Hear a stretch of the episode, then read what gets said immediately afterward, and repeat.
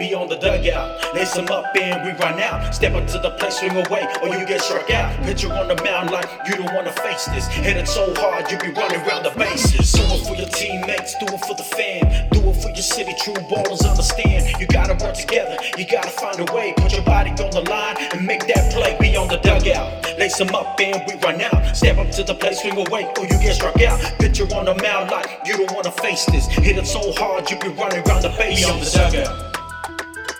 Be on the dugout. Beyond the dugout. Be on the dugout. Hello, kia ora koutou katoa, and good evening to you all here on Drive Time Prime Time.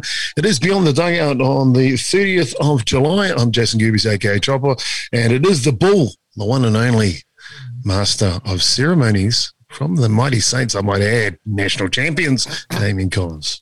Thank you, brother. Kia ora, everyone. Hope you've all had a fantastic week. I sure have. I sure have. Has been the champagne stopped flowing, my friend? Uh, yeah, well, I know I made an early exit on um, Saturday Saturday morning. Of course, it was, the final was Friday night, but uh, yeah, no, it was a big week, mate. That started my Friday. Had a had a crazy weekend, and then I played some rugby on Wednesdays as well. So, mate, it's been it's been an epic one. But husky now, but husky.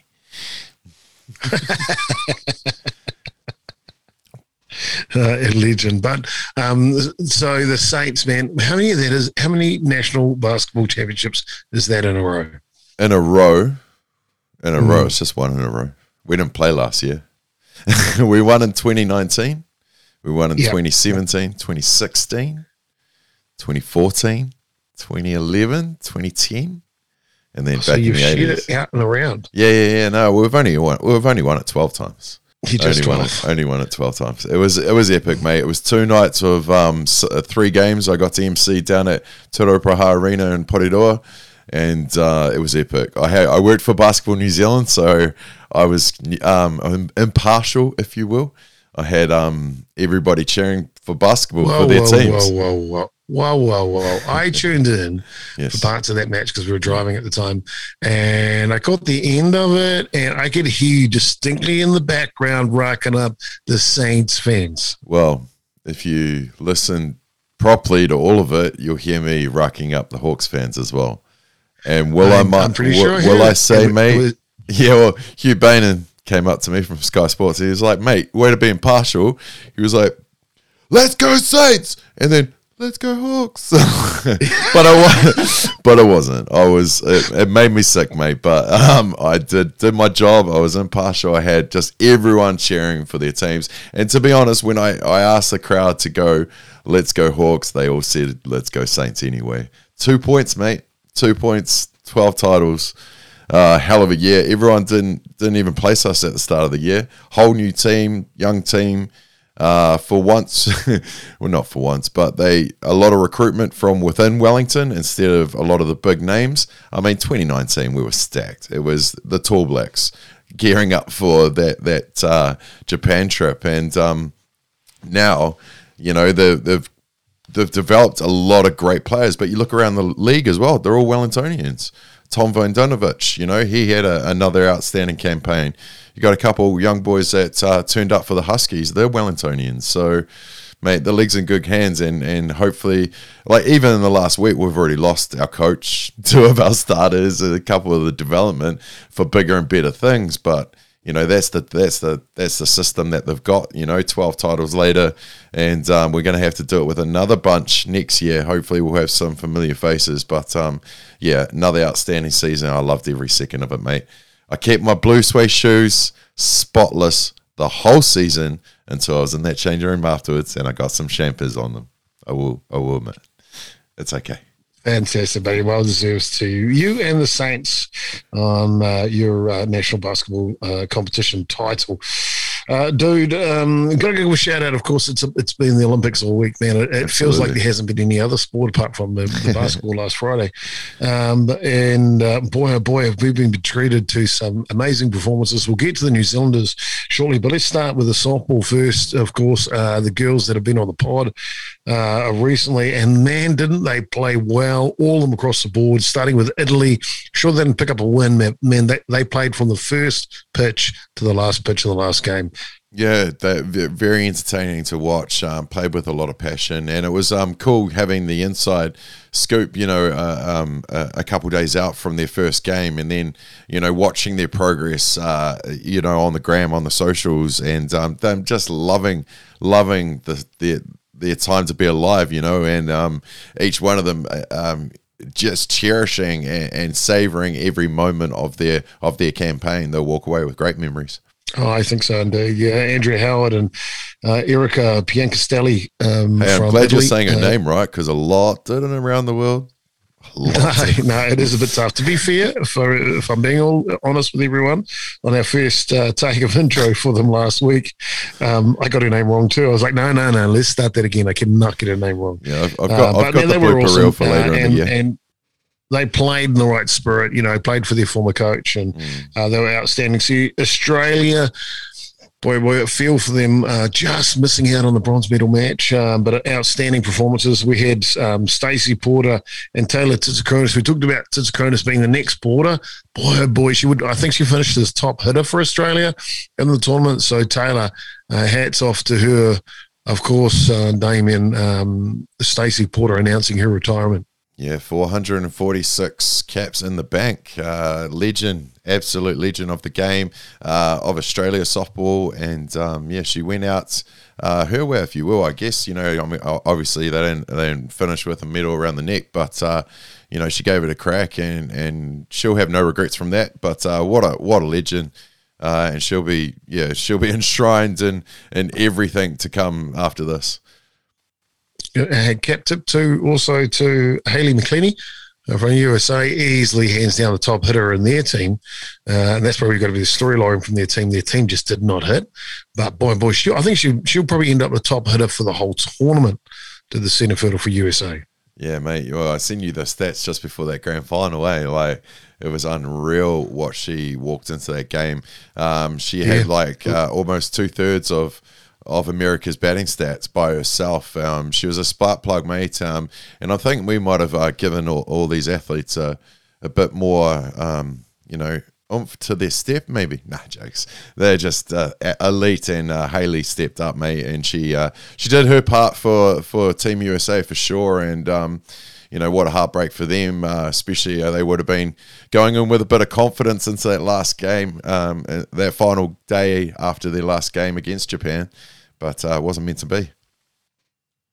No, it wasn't meant to be. It was Japan's day. To be fair, they saved the best till last. They played USA on the day before the grand final, the last round robin match.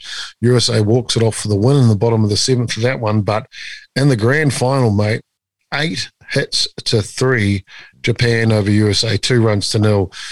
Yukiko Ueno, gold again for Japan. Well, she's just class act, isn't she? She um, went to six, had a little bit of a break, and then and then um, went back and finished it. And and yeah, tip of the cap to uh, what a lot of people consider to be the best uh, female pitcher uh, at the moment and, and of uh, of a generation. So uh, tip of the cap to Japan. They're a class act um, through their junior program, their senior women's and men's, and um, you know now they walk away with Olympic gold. Uh, another thing for us to chase them down with. Uh, now I, I, know there's always the if buts and maybes after a match, but uh, I got to say I was completely surprised that USA went to um, the number two pitcher in the in that match, uh, Ally Carda. Only not because she's not good enough to to pitch in the final. Uh, only that she'd throw in something like five or six innings against Japan the day before, uh, and then they throw in the middle of that match. And it was Carda that gave up the two runs. That was the difference in that match. Yeah, I was a bit surprised to see um, Osterman dragged a bit uh, uh as early as she was. Um, and I mean, look, you'd probably be thinking that she did everything right the day before, hoping that she'd do everything right the day of. Um, yeah. But not forgetting, you know, and kind of, sorry, kind of forgetting that um, you've got Osterman that's going to bow out and finish up on um, her elite career, and then Abbott, who's going to do the same, probably the same as well. So, um, yeah, interesting. But um, hey, mate, you just got to take those chances in these big yeah. time situations, and this one didn't work out for them, unfortunately. But Live and learn. No, you did right. a premeditated change with the starter Osterman. She went nine batters, and then when they went to the top of the order again, Japan out they pulled her straight away. Mm. Um, and then, as we mentioned, Carda for a two point two innings, and then Abbott. By the time Abbott was in, it was too late. It just simply was too late.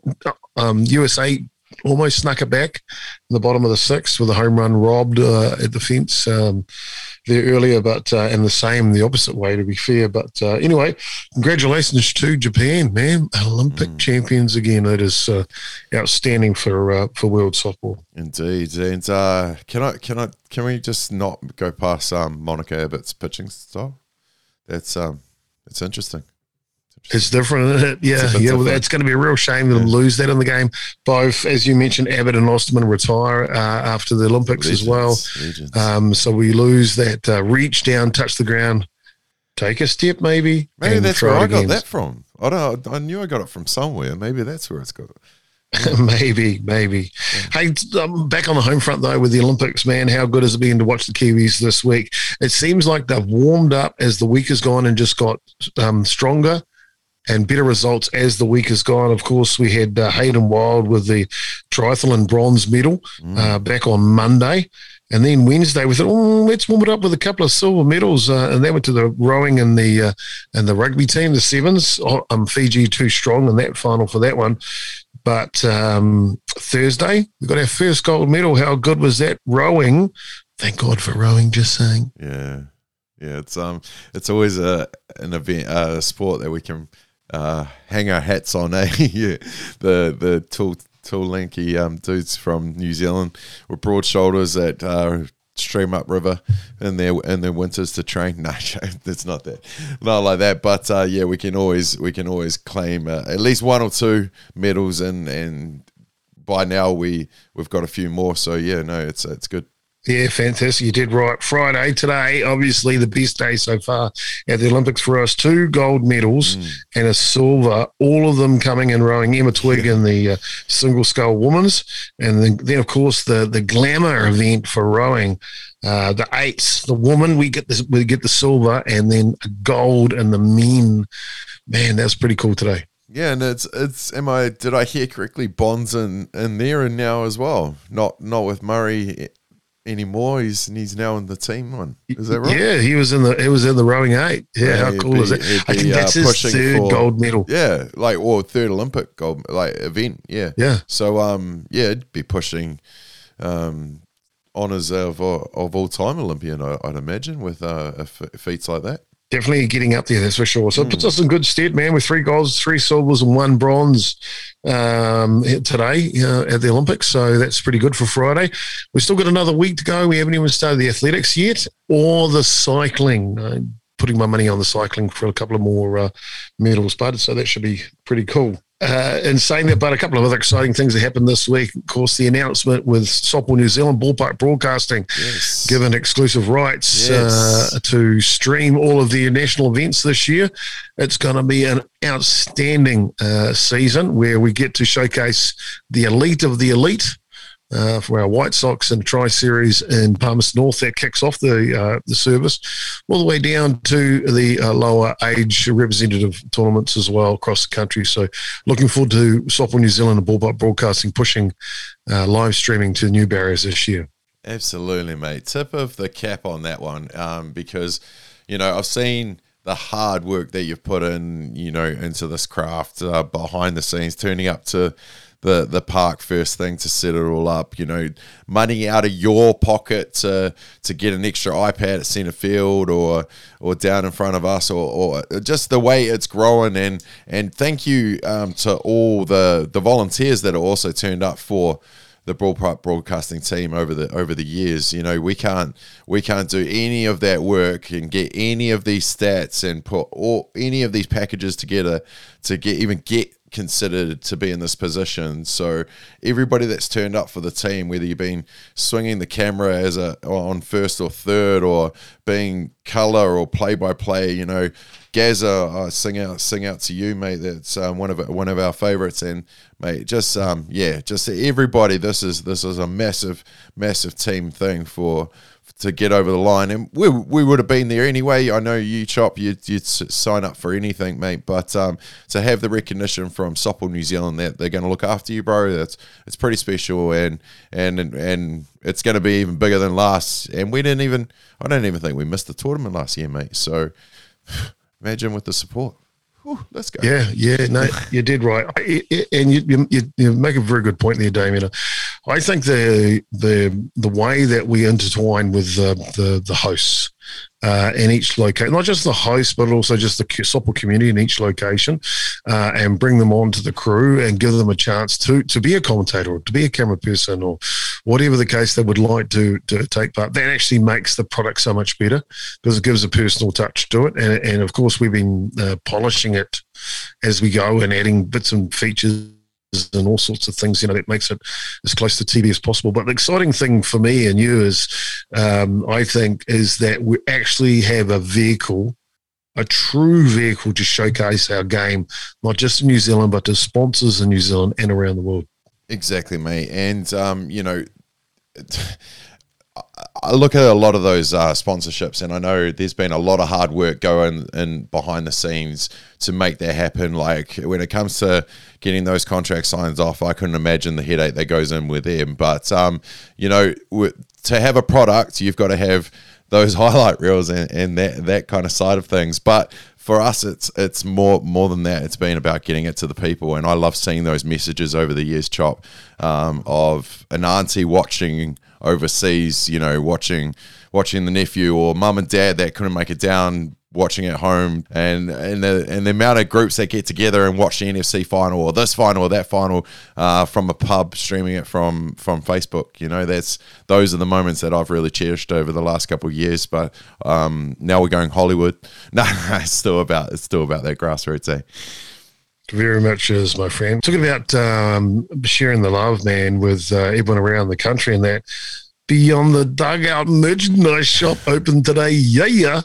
Yeah, you know we love merch, bro, and um, yeah, I'd, I'd I'll represent anything if you put a badge on it, and uh, and it has a collar or a hoodie or a or a cap. I'm there, and um, I'm just proud of what we've what we've done. You know, this is episode number sixteen. Um, I wear I wear the badge to school, and the kids ask, "What's that?" And I'm like, you know, like how much I, I spread how much I, I love softball and and love being a part of the game. And, and just uh, I sit here as a fan with everyone that we've talked to and I, I get to fanboy out when I edit about it. But um, now we get to pass that on and hopefully hopefully make a couple bucks while we're doing it just to just do what we do. And um, yeah so caps and we've got our coasters. So yeah, no, awesome. It's exciting to have those those up now, and and thanks to our mate uh, Paul at Dynasty for for putting us in um, in a deal to get this underway. So he's the one that was coming up with ways that uh, we could make some some dollars to recoup, if you will. and um, here we are, our, our first first stock. Fantastic. Okay, so just recap on the two items so far. More to come on the merchandise is the uh, Beyond the Dugout uh, stubby holders. Of course, with summer coming up, you're going to need a few of those to keep those beersies cold mm-hmm. while you're listening to the podcast and uh, enjoying with your friends. They're only five bucks. Click on the button on on uh, the website there, Facebook website, and you'll be able to order you one there.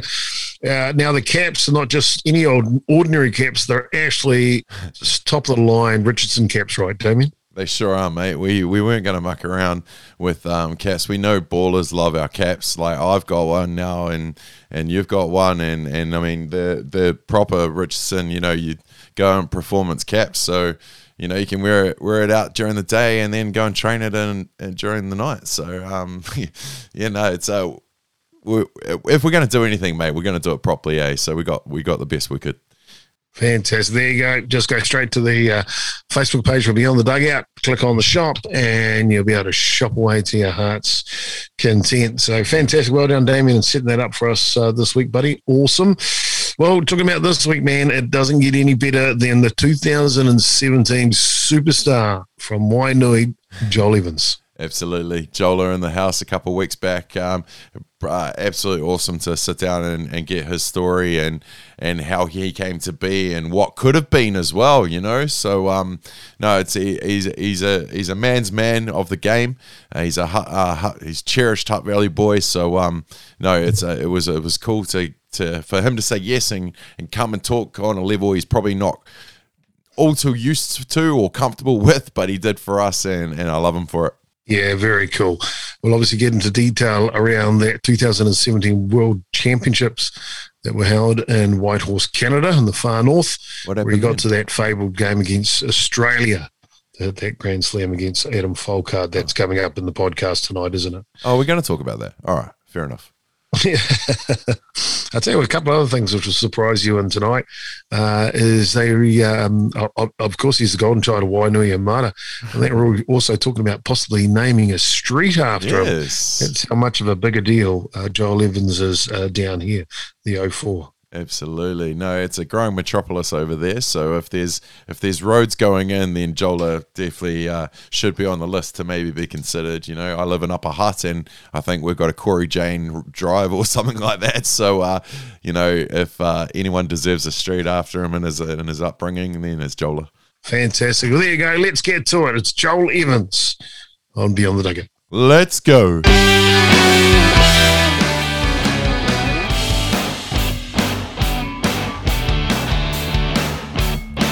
Well, not many players have played over 100 games for the Golden Homes Black Sox.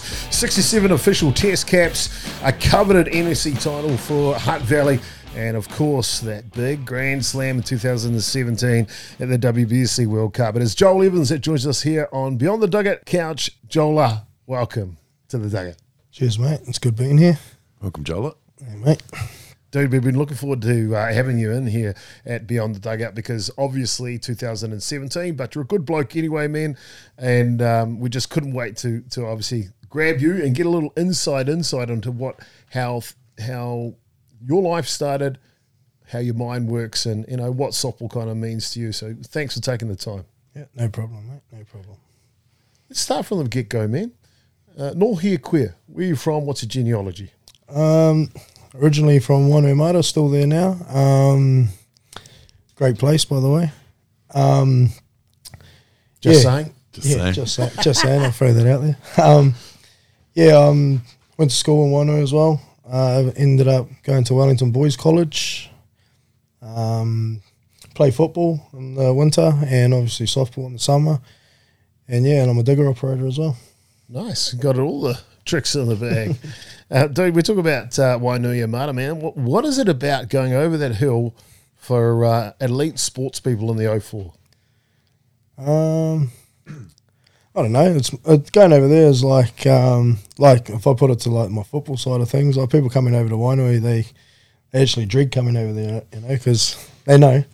they know they know that the sports, you know, everyone over there we take it seriously, um, whether it's social or not. Yeah. Um, we're a small community and we pride, we have a lot of pride, a lot of pride in the uh, Wainui badge. So yeah, tough place to come if you're going to play sport. Some big names have come out of there. Much for that. Of course, our friend Ken Laban. She's just got to be the mayor of Wainui these days, just about. And, uh, obviously, the Lomax brothers, you know, plenty of stars. You, your mate Reese Casely, just tons of them, athletes that have uh, not shone not just provincially, but nationally and internationally uh, as well. Waldron brothers, they're from Wainui. There you go. There you go. Yep. Mm-hmm. There's a lot. Umaga Jensens. Umaga Jensens. Umagas. Yeah, Umaga. nice. Weepoos. Yeah. There's quite a few. Dude, uh, um, we, we talk about, um, you were saying your upbringing, obviously uh, growing up in Wainui. You're still living in Wainui now, right? Bought a house there. Yep. Partner, couple of kids. Yep. You're kind of getting setting up shop there, there, Taylor, and and of course your uh, your lovely daughter, Amra and uh, and Cairo, only nine months old. Yep. How's the how's the nappies going, dude? Oh, only, only only the Euro ones, mate. Not not the number twos, mate. I don't touch those. I try to stay away from them anyway. but on, on the smelly side for me, fair enough. gag there. I, I, still haven't touched the nappy, oh, bro. Mate, it's tough. It's tough. One. fair enough. Fair enough. I, I, mate, I have three kids. I remember the uh, uh, the first one I'd wake up in the middle of the night, grab the baby, change it, bring in bring in so she could have a feed in the middle of the night, then put the baby back into the cot, start The second night, maybe the odd day. The third one, I'd wake up in the morning say, Oh, how was your night? so this kind of changes you go through. Thank God for a loving woman, eh? um, but you, you mentioned um, before we talk about softball, some of the other sports you're involved with, and you played football or soccer uh, for quite a long time. Yeah, yeah. Uh, I've, I've played softball and soccer since I was four years old. I think it was the same year started those. Um, enjoyed my football. Um, yeah, when um, I got into college for football, and then yeah, sort of took a turn halfway through there, and then ended up taking softball up.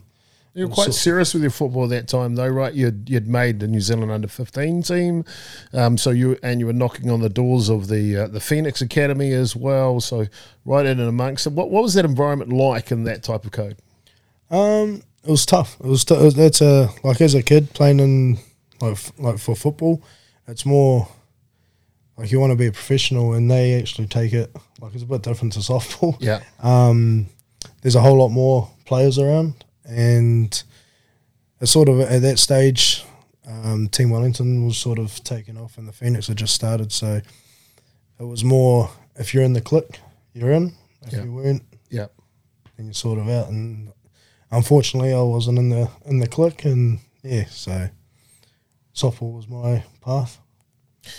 Well, let's talk about softball. You say you started at the ripe old age of uh, under fours, the Wainui club. What was it like? Who was your coach? Um, I was yeah, I started there obviously when I was young, or four, and dad coach, dad coach from day one. Yeah. Um, I had Darren McVeigh, who coached for a bit there. Nice. Um, had a couple of other coaches too, but Dad sort of ended up taking over all the time. I mean, yeah, you know, I mean, he's he's through and through softball, and if uh, you don't know, he'll tell you. Um, but yeah, so. Well, to be fair, Trevor uh, reached some great heights in his softball career and football career too, right? Um, so does know a fair, fair bit about the game. What was it like though to to to have Dad as your coach and your dad? Um, stuff like but he taught me he taught me from a young age to that it's softball, that he's coach, and then in the later years ended up being teammate. Mm. And so I got to a point really where I started calling him Trev. Yeah. Not dad. Yeah. You know, so I mean, he's the type of person that doesn't treat anyone different. When you asked him for twenty bucks, was yeah. it Trev? Yeah, how many beers you want?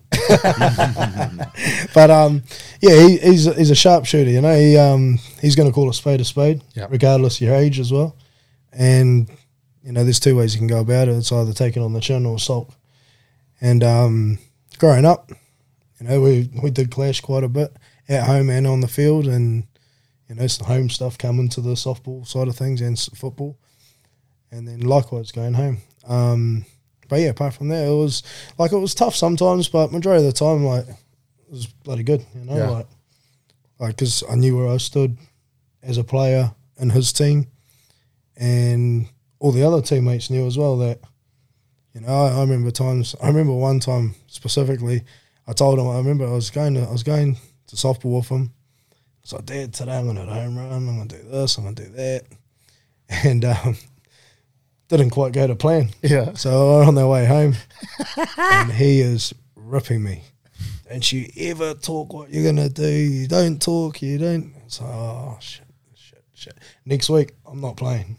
I'm on the bench. Yeah. Everyone's like, why aren't you playing? Why aren't you playing? Bloody truth told me that I talk shit. so I'm on the bench. So yeah. So yeah, like it was tough at times, but I was grateful that he was actually there. You know, yeah. and and a, a, lot of us in Wainui were grateful that he was there too because, yeah. you know, like one was a small place, and I got to a stage there where we'd have trainings Tuesdays, Thursdays, and he'll be picking up the whole team and the old VK Holden, people out the boot, people out the windows, yeah, full car. Nice. So he did everything. Yeah, it was good. Yeah, hard. Yeah. To be fair, though, I hear you talking about your dad there and some of the things like you know, telling you off for uh, spouting your mouth before a match.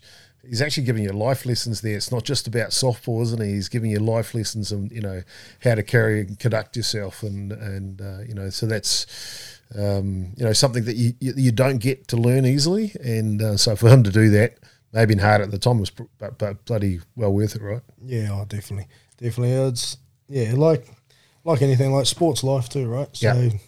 whatever you learn in sport, you're gonna you can put that into your life as well, and vice versa. Yeah, hard, hard without a doubt. Um, dude, infield is a position that we've known you to play. Of course, second base for the uh, for the national side. But I also have seen you on the mound. Have you played that? Did you play that as you were growing up? Um, I like to think I was a pitcher, but Dad didn't think I was. So. um, yeah, I did. I did pitch a little bit when I was younger, but yeah, I always like I was bat boy with Dad's team of Hutt City and Brad Baker. He was the pitcher at the time, and Shane Doherty. Yeah, I always used to go up to him and go, "Oh, how do you throw a rise ball? How do you throw a drop ball?" So I'd literally just sit on the sideline, pitch, pitch, pitch, even though I was an infielder. Yeah. Um, but I wanted to do it all. I was like, you know, there's all Reese Casely and um, Craig Wallace there. They're playing middle infield. Yeah. I want to do that. Yeah. There's Brad Baker. Oh, I can pitch too. Yeah, yeah. So I did a lot of pitching, like on the sidelines with them, and not too much in games until I got a bit older, and then I'd like literally be playing on the infield, and then like I do now, just come in and throw a couple innings, and yeah, that's it. nice. What what what is your favorite? Like you've played a few different positions. What is your favorite position? Oh, I'd love to be a pitcher. Yeah. There'd be nothing better than telling the batter to get in the box I can strike you out. I just, I have got about 30 Ks less than what I should have to be able to do that, you know? So that's the, there. It would be good if I, I could pitch yeah. a bit quicker. Oh, a yeah. lot quicker, but now nah, infield's still good. Yeah. Love it. It's, it's all about the action. I couldn't play outfield though.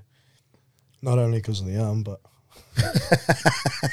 I didn't want to say that. Yeah, I did yeah. not want to say that. Get, get a bit boring out there. Yeah, yeah, yeah. Some players need to be involved, eh? Mm, yeah. Were you that type of kid growing up? Had yeah, to be involved in things? Yeah, yeah. I was always ants in the pants kid. What happens when you weren't involved in things? I was annoyed. I was very pissed off. I remember there was like even to the point of being bat boy, not really not not allowed to go on um on like trips with the boys. Yeah. I'd pack us up. I'd be a shitty little kid. so you, you, mentioned it already there about being bat boy. We had a um, message coming from Scotty Sunley uh, over in Aussie there, and he he mentioned, well, fantastic on your career and plenty to go, but uh, uh, he remembers you as the bat boy at Hutt City uh, at the time. Yep, yep. I remember old Scotty. Um, I remember he actually played for Aussie as well when he was with Hutt City. Yeah playing at Hot Auto Park, and I remember giving him a bit of shit in a young fella, a young fella. But um, no, yeah, it was good. Back in those days, they had like Hutt City had quite a had a couple of guys from the states, yeah, or Canada come over as well with yep. Bakesy's connections and whatnot. Yep. And um, yeah, it was a good, t- a great team to watch yeah. growing up. You know, like learnt a lot of stuff just watching like different cultures of softball as well. You know, like they had a different style of play compared to the Kiwis. So even just being able to see that was good too. Growing up with your dad and being so experienced and a high level player, um, being able to kick it around with some of the other high level players, international players, whether they're from overseas or, or from our own uh, domestic season and Black Sox players, and you know what was that like? Um, oh, it was, it was good. It was it was it was like a learning curve, you know, like you know, like even to this day, like we spoke about it, but earlier was the whole point of like softball was a family sport, right? So yeah. all the kids were around, and when you're around a group of people and that are that talented, you actually feed off it. Yeah, and that's what I think that I did quite a bit because, to be honest, if I didn't have softball, if I wasn't around the ballpark, I probably wouldn't play the sport. Yeah. Um, but no, like being around the caliber of those players as a young kid, sort of looking up to it, like that's where I want to be at. Yeah.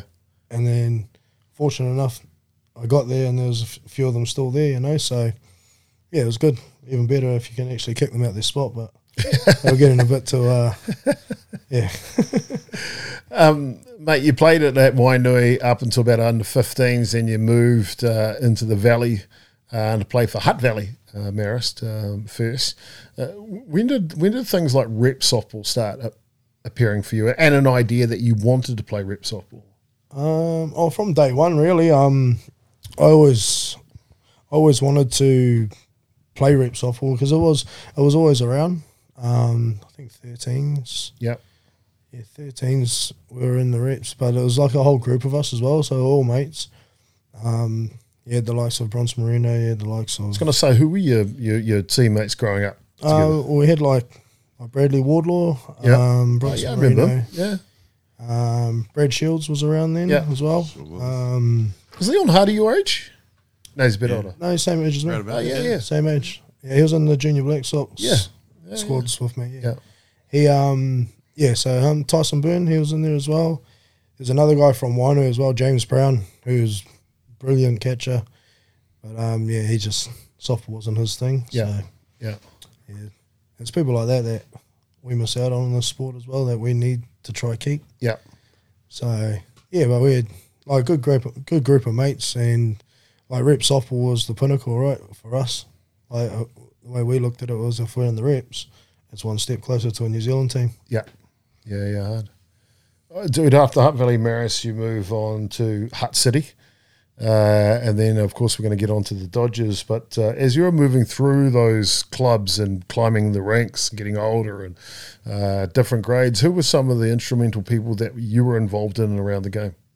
Um, obviously, one's the, my dad, but um, like Brad Baker, he had a lot of influence as in, I just talking to me softball facts. Yeah. Um, same with Reese. Reese was a big influence as well. Um, Wally was Craig Wallace. He yep. was the same. Um, yeah, it was just.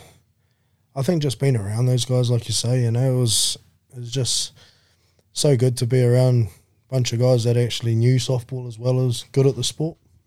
Yeah, yeah. So all of those guys. Daryl Marino was another one too that I actually grew up and he coached me as well mm-hmm. with with Dad and uh, Lindy, Lindy Byrne as well. Oh, Tyson's yeah. mum. Yeah. She she coached right through Hutt Valley Marist days as well. With oh, Dad. really? Yeah. She, she was actually a um, batting practice um, pitcher. No way. She threw Lindy through BP. Yeah, yeah. She got smoked Definitely. a few times and she took it like a champ. Oh, I'll tell you wicked. That. But no, she was really good too. It was um, yeah, it was awesome growing up like with that sort of stuff. Yeah. Mm. I mean, breaking into the top side, uh, was that Hutt City or, or Dodgers Prems? Hutt City. Hutt City yeah. first day. Yeah. What was that like? And how old were you around that time? Uh, when was it? Can't remember now. Uh, probably 14, 13, 14. Remember going over there and I was at Hutt Valley Marist. Played my last year of nine, 19s as a young fella though. Yeah. And after that, I didn't actually play Oh yes, I did. I lie. I did play uh, 19s for them, but I went to Hutt City. But it was the year of my juniors. Yep.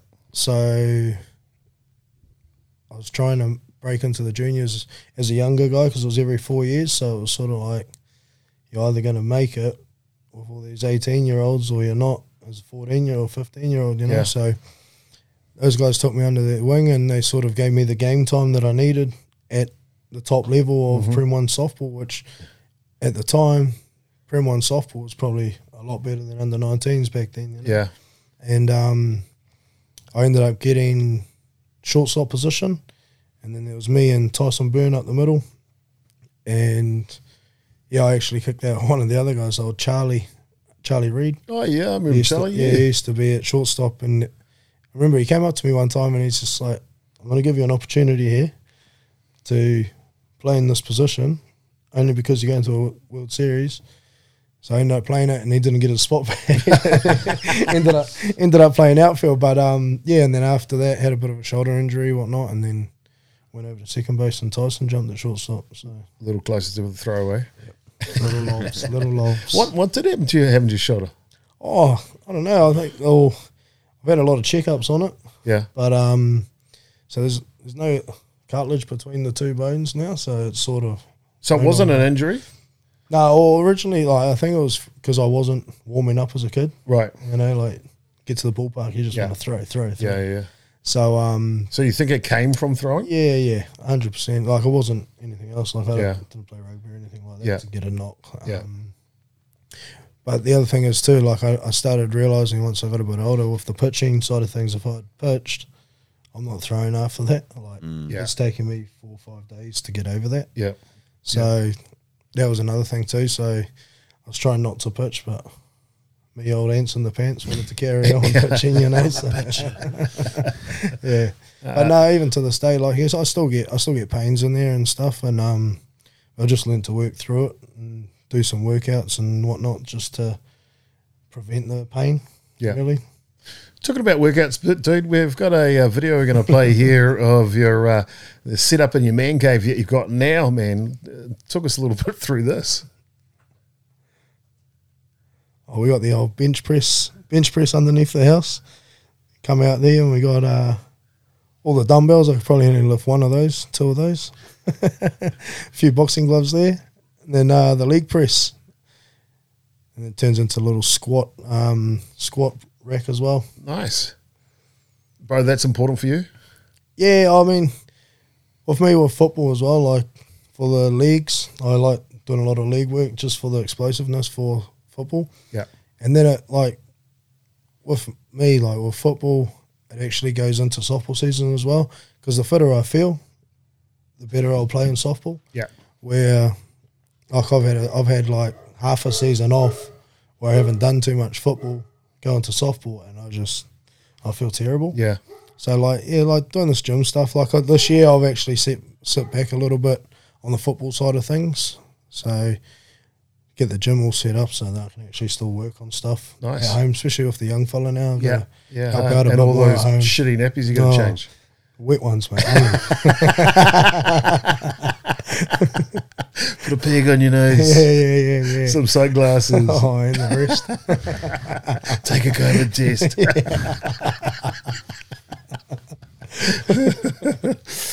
um, the first New Zealand side you make is that the juniors? Yes. Yeah. Yeah. It was two thousand and six. No, 2007 maybe.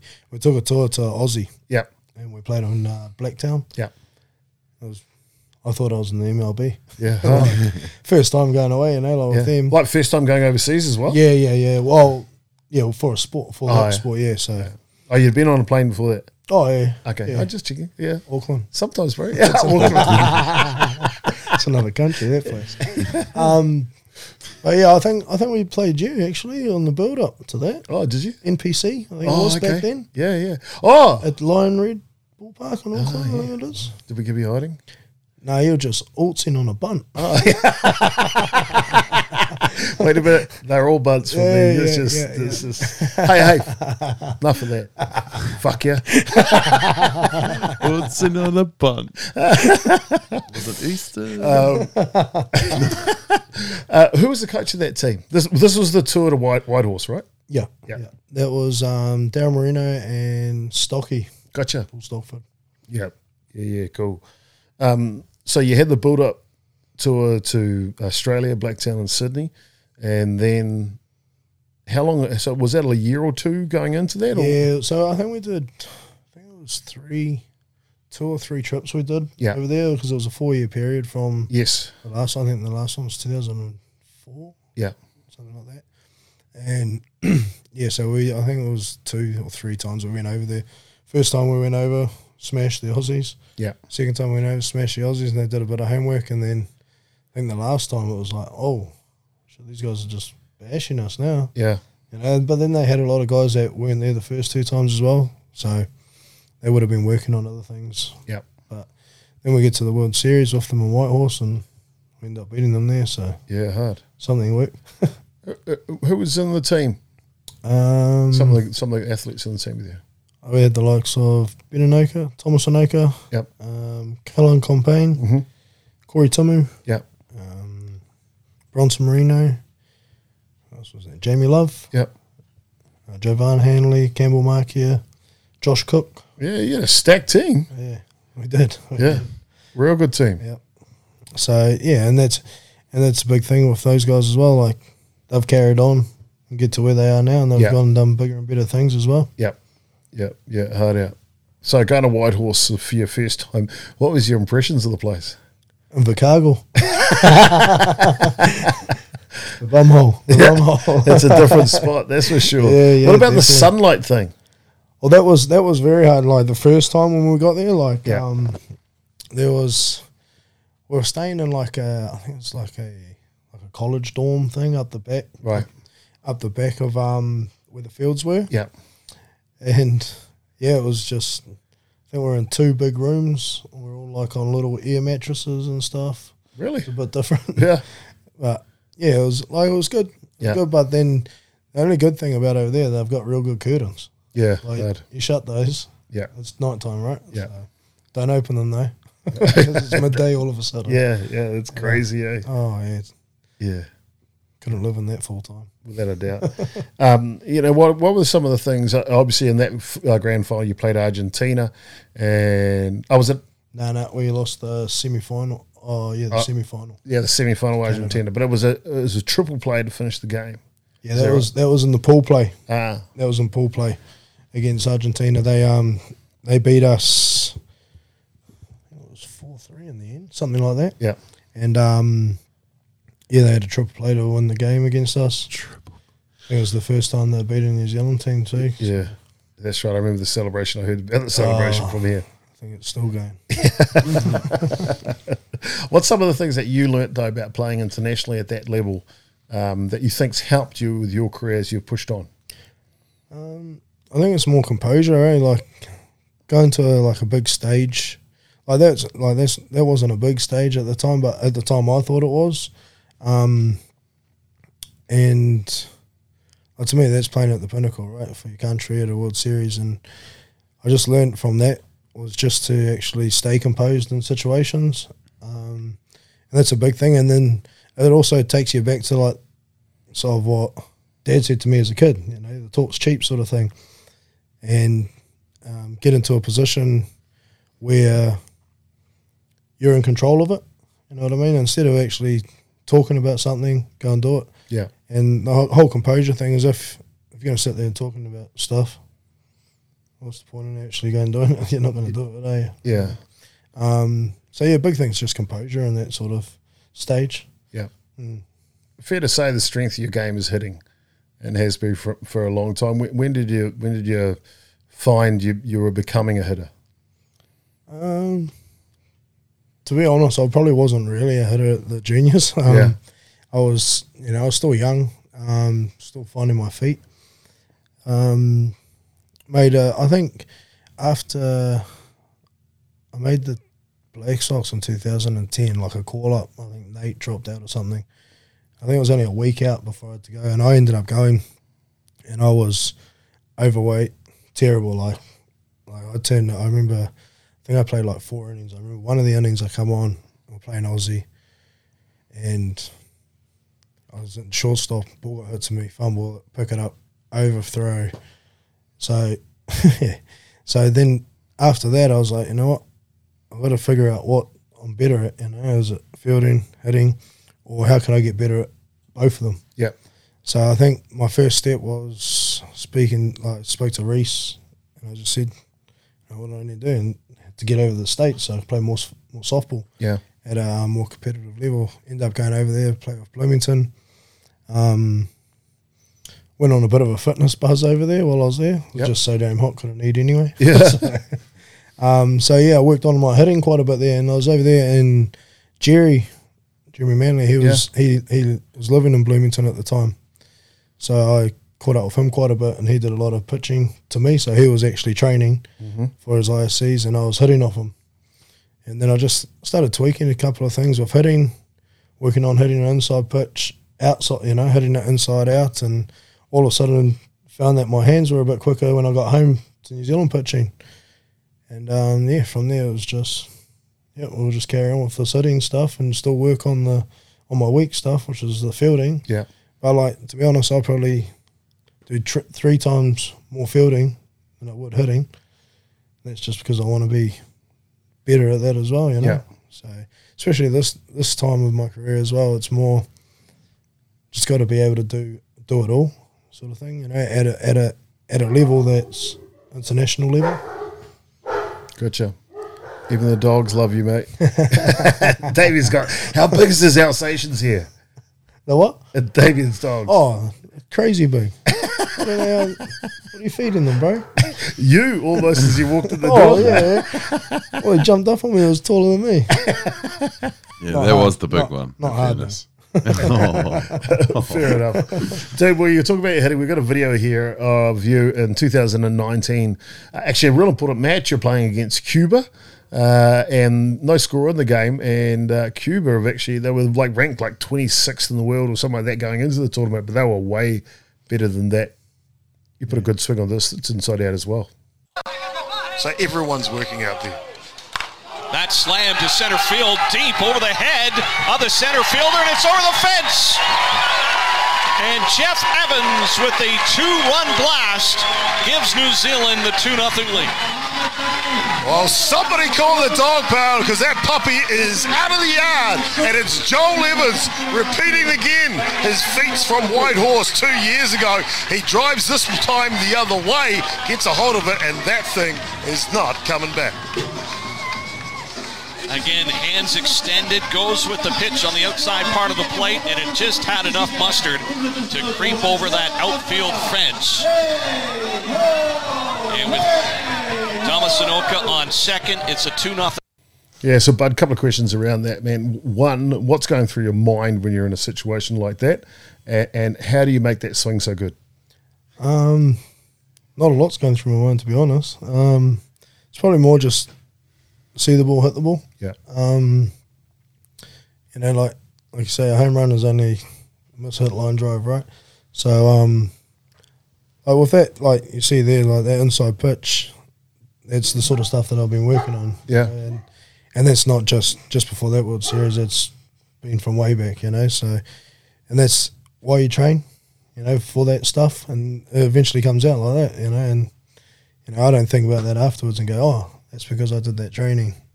It just comes naturally after all, you know. Nice. Put it into all autopilot. Keep their mind clear. Jola, what is that feeling? Wearing that wearing that jersey, putting a ball over that fence. What's that feeling like? Um, it's a proud feeling. Yeah. Like it's it's yeah, it's it's proud. It's like all your hard work. You know, you, like you hit a home run. You're doing it for the boys. You're doing it for your country. You're doing it for everyone. You know, that's mm. at home. Um, yeah, at the time you don't really think about it too much, to be honest. Like you're just playing softball, you know, mm. and you put yourself in that situation. It's it's more you're just playing at home with the boys. Yeah, you know, and stuff happens like that, and eventually it blows up on TV or whatnot, and all of a sudden you're oh, it was something, you know. Yeah. Like it's too hard to describe when you're actually out there. You don't think about that sort of stuff. Mm. Even thinking about it now is like I was playing the game of softball, guys. What yeah. was on about? Like you know, like don't get me wrong, playing for my country is just like something I've always wanted to do, and now that I'm there, it's it's been bloody great. Like dreams. Yeah. Yeah. Follow up question. How do you feel being associated with Chopper and that catchphrase forever now? I think he loves it a bit more than me. no, it's it is what it is. It is what it is. On a t-shirt. Let people, let people talk. It's all right. Fair enough. He'll go half of the profits of the t-shirt. Hundred percent. That'll keep you happier. um, uh, uh, uh, to be fair though, uh, Damien's a good point. You know, when you're hitting home runs, dude. Obviously, you've hit a number of home runs for for the Black Sox. Actually, fourteen, in fact, through your whole career. Um, but um, when a teammate hits a home run, how does that feel for you? Awesome. Yeah. Real good. Um, yeah.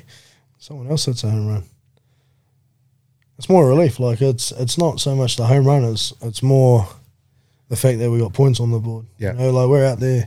You know, we're not out there just trying to home runs. Everyone's we're not trying to home, home runs. We're tr- we're out there trying to score runs, right? Yeah. Mm. Manufacture runs.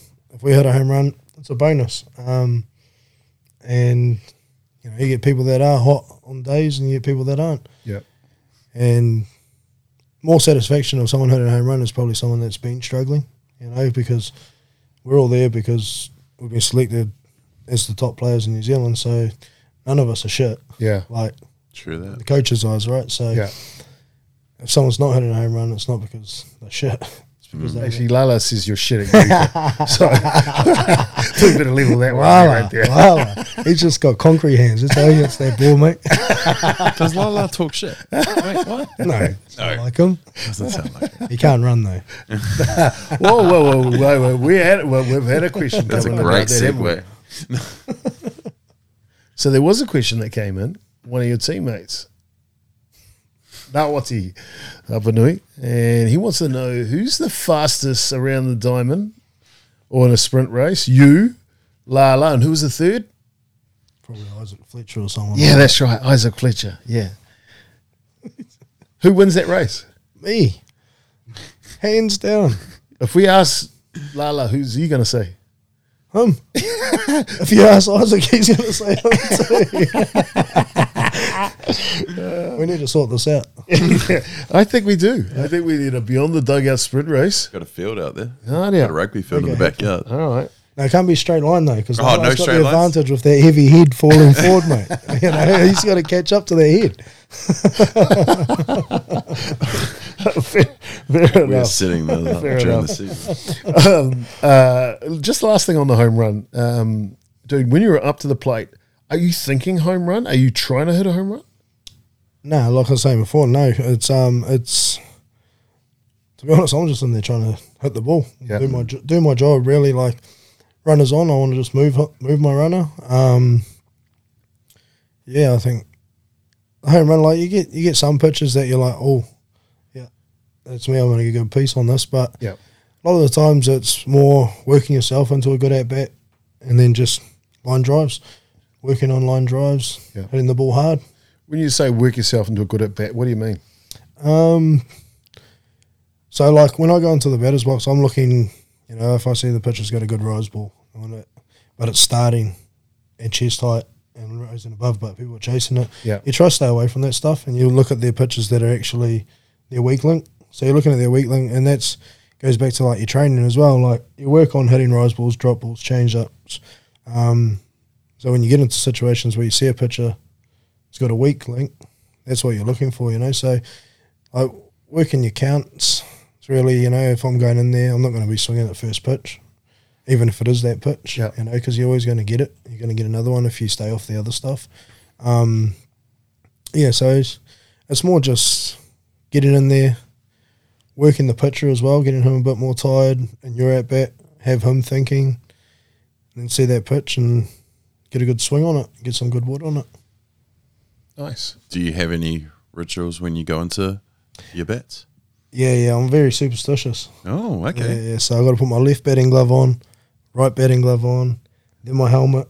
Are you telling the truth or taking the Mickey here? Hundred percent. Yeah, hundred percent. Every right, time. Helmet. All right, start again. What is, what's the ritual? So I put my left hand batting glove on first. Yeah. Then my right hand. Yeah. Then my helmet. and I go up to the bat, grab the bat, give it a little bit of a spray with the old belt grip or bit of stick, whatever mm-hmm. we got. I never have my own stuff. I always borrow everyone else's. Yeah. Thanks, Risk And then yeah,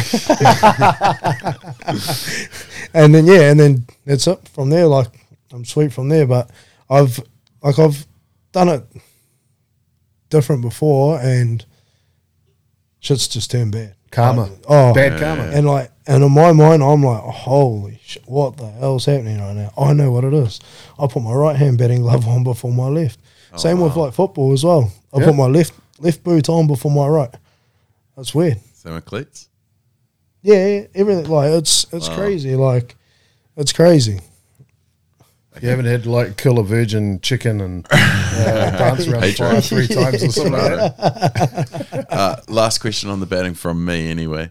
Um, how do you block out all the everything going on?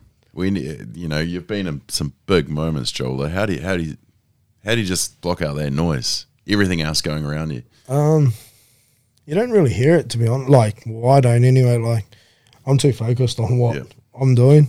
Um, you know, we're there for each other in our country, obviously, but whoever else is around you sort of uh, just goes. It ends up tunnel vision. Right. It's you versus the pitcher, pretty much. Um, and that's the way I think it should be. You know, like if for any young fellas out there, they want to do well in the sport, just block everything else out and just concentrate on you versus the pitcher you don't want someone else beating you. Mm.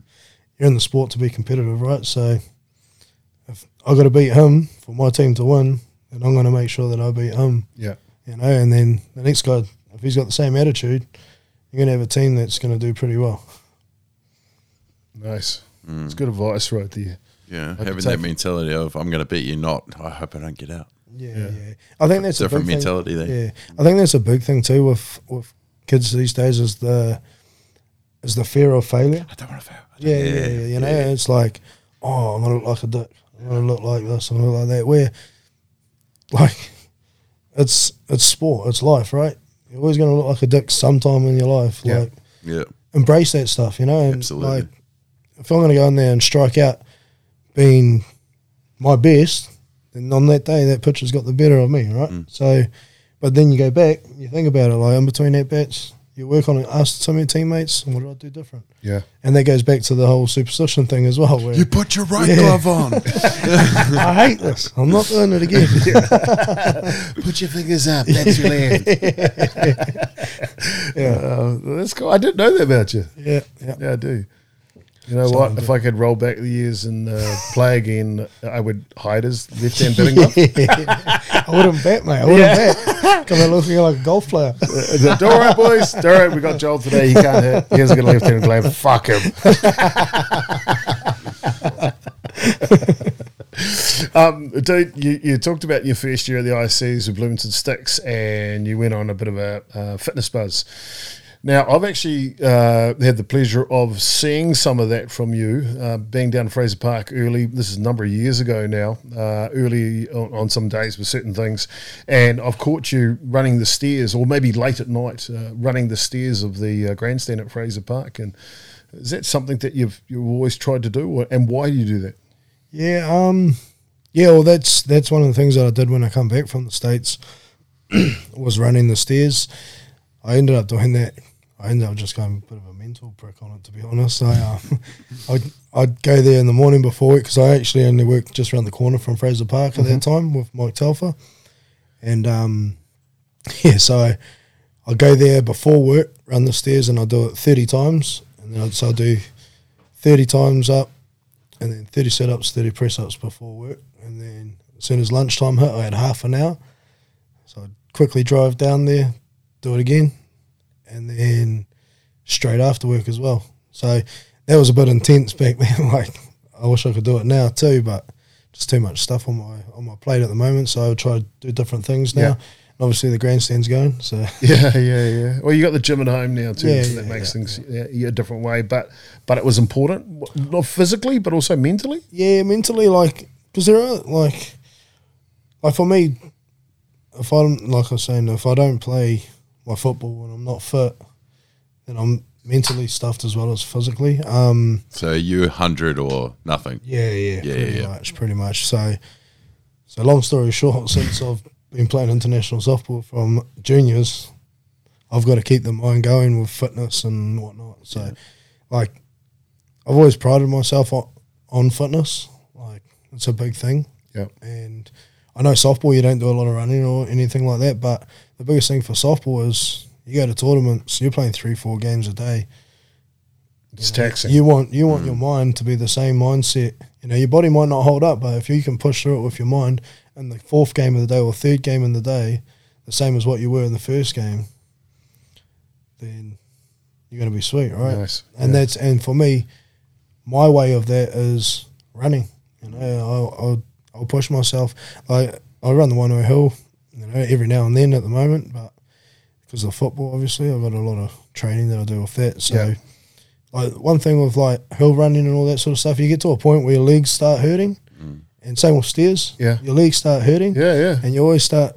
You Dude, know, I could only do that twice in my thirties. like, yeah, yes, yes. Right so you, you, get to a point where you're like, I want to stop, I want to stop, and then yeah. you just keep thinking like, okay, if this is a World Series or if this is a final of, am I just going to stop? No, I'm not. So why would I stop here in my training? You know, finish your training. It's the whole thing. Like you see a finish line, don't walk past it, run past it. You know what I mean? Um, and that's always been a big thing for me. And that and that did get driven into me from my dad as well. Um, he loves his fitness. Yeah. He still runs now, and he's yeah. bloody sixty years old. probably needs to slow down a bit to be honest. but, but no, yeah, so yeah, that's a massive thing for me, and I think it should be a massive thing in softball as well. Yeah, you know, um, you know, a lot of people say you don't do running, you don't need to do that, but realistically, it's more mindset. Yeah, you know. Yeah, mental conditioning, eh? Yeah. Yeah, and you're getting the added bonus of yeah, getting good shape yeah. as well at the same time. But you then went on to play a couple of years for the uh, Kitchener Horman Twins, big organisation based in uh, uh, Ontario uh, there. What was that like, dude? Because that was a step above Bloomington. Um, yeah, that was it was crazy actually. Um, we um, oh, I played in there with like Freddie Turkelson, um, Valdemar Turkelson, uh, was in there as well, um, and a bunch of the Canada boys as well. So it was actually my first time playing with international players from another country as well. Um, and I actually picked up quite a bit of things off them as well. You know, um, they, you know, the way they play as well, and I could incorporate it into my game as well. Yeah. Um, so yeah, it was it was a very good experience where, yeah, just it was a it was a big learning curve for you, you know. So enjoyed it. 2014, uh, you mentioned 2010. You got a quick snap at the Black Sox, but 2014, you really debuted for the for the Black Sox. Do you think playing in the States helped you prepare for that? I think it did. Um, and I think it was like it's pretty weird because, yeah, playing the softball in the States was good for me because I played a full year before I got selected. Yeah. But um, it was like back to the fitness as well. Like once I lost a bit of weight and, you know, chopped some kgs, I actually felt better about playing as well because – you know, you play for a whole year round, you sort of get bored of it. Like, well, I did anyway. I was, yeah. I was like, but because I was fit as well from it, I actually got the the want again yep. to be around, and then getting named in the team in 2014 was like, all right, this is what we need to do now. This is what you've done to get here. Now you got to stay here. So your standards got to get higher and higher. You know, and just keep nudging the bar up. Nice, nice. Um, dude, on that, and I don't want to breeze past this, uh, making the team in 2014, how did you find out and you know who gave you the call? Um, I got a phone call from Brutus. He uh, just he gave me a call and just said, "Oh, you've made the Black Sox squad at that time. I was in the team. Um, we got a we got a camp coming up." And when he said it was at Trentham, I was like, "Yes, "Yes, fitness. I've been running. I've been running for the last nine months. I'm good to go. I'm sure it wasn't TMP though. It was the army camp, wasn't it? Yeah, it was the army camp. yeah. yeah. yeah. So I think we did like yo-yo tests, and then like I think it was like one of the longest days things they do. But I think it's only for like their their new entrants people that come into it. I'll tell you what, those guys, the way they were yelling at us, I felt like punching a few of them, even though even though we were stuffed. I mean, but that's character building too, right? Like yeah, that, that yeah. Was, uh, uh, and that's some of the stuff that we actually pride ourselves on with the Black Sox is the character building. Nice, mate. You touched on. We've got a photo here of you and your dad uh, a couple of years back, uh, playing more than a couple, playing for the Dodgers. Dude, dude um, one, one, what was it? What was it like to play with your dad? And, and dude, how young are you there? Um, I stated that here, probably 17, 18, probably 18 then. Yeah. Um, yeah, playing with him, it was, it was different, especially when you're starting and he wasn't sometimes, yeah. you know, yeah. or vice versa. Yeah. Um, but yeah, I think that photo there was actually after we won the club nationals, our first year of Dodgers, and that was it was real good. Like actually, both of us being players and yep. winning the club nationals title yeah, together was yeah. But like like I said as well, you know, he's still a teammate there. You know, as much as he's my dad. Yeah. You know, we we talk shit about it at home and stuff. But yeah, yeah, it's more teammate. Can't see him as dad in a softball uniform. nah, nah, teammate. Yeah. So, Brutus gives you the call. You go to your first training camp. We're all talking about leading into the uh, 2015 World Cup. What was happening in that lead up going to there? Personally, or yeah, for the, for, for the, team. team. Um, It's quite a bit going on actually because it just come out of the 2013 yep. World Series and it's got changed to two years, obviously. Um, so I think a big thing was that coming into an environment where there were still guys there from the last World Series that had just won one, it was sort of getting the new guys into that. Was it like, like that winning attitude of yeah. we're going there to win yep. again, but at the same time we needed to realize that we had to go win it. Yeah, we it wasn't gifted to us. So, um, well, well, uh, uh, there's a good point there, Joel, because in 2013, a whole bunch of legends retired from the Sox. Jared Martin, Thomas Market, Daniel Milne, just to name a handful of the guys, Rhys Casely, that stepped away from the Sox. So it was a new breed coming in. Sure, there was a couple of old heads left in there to kind of guide the ship, Brad Rona, Nathan Nukunuku and the likes. You know, what did they teach you guys coming into the into the uh, into the Golden Homes Black Sox? Um, I think a big thing is that they actually welcomed us in. Like, um, yeah, it was more the fact of us us new guys going in there. Actually, it was it was like the unknown, really. Yeah. yeah. Um, but they actually made us feel a bit a bit more welcome than what we expected. Yeah. Um, and it ended up ended up being like you know like we ended up brotherhood. You know, um, to the point where we're going into battle. You know, this is what's happening. This is the way of the Black Sox. This is how it's going to go. You know, and then I think with the uh, with the group of guys that made that team, that um, that replaced pretty much the old heads, the mm. veterans.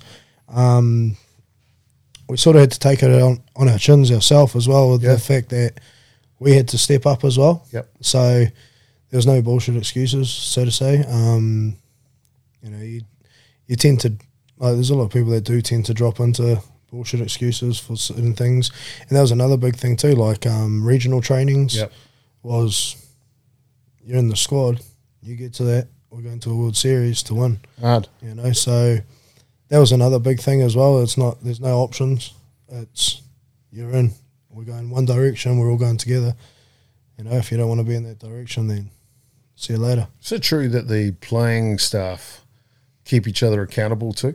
Yep, yep, hundred percent. Um, like, yeah, like for me, like I, I contact, you know, I contact some of the boys every now and then, even if it does after a beer or so, or you yep. know, whatever, just to catch up, you know, just yeah. see how they're going. Um, to this day, like, you know, you've been around them, you know, you go away from, with them for a whole month, you know If you don't like them, you better learn to to like them. You know? Yeah. like especially if they're your roommate, Campbell Enoka, for example. Um, but yeah, it's it's a it's a good environment like where everyone is accountable for what yeah. you do. Like, yeah, if you're gonna like back to the shit talk, yeah, if you're gonna say you're gonna do something, bloody make sure you do it. Yeah, like if you don't, then who's to say you're not just bullshitting the team just to be there anyway? You know, yeah. like it's yeah, it's it's a very good tight knit culture that probably needs to stay that way. Yeah, you know what I mean. Closed yeah. doors. Yeah, which is good. Yeah. Mm. Nice, nice. Thanks for the insight, man. That's uh, we appreciate that for sure. but you, you you opened the door when you said Caesar Campbell Enoka. Like, what's he like to go on tour with?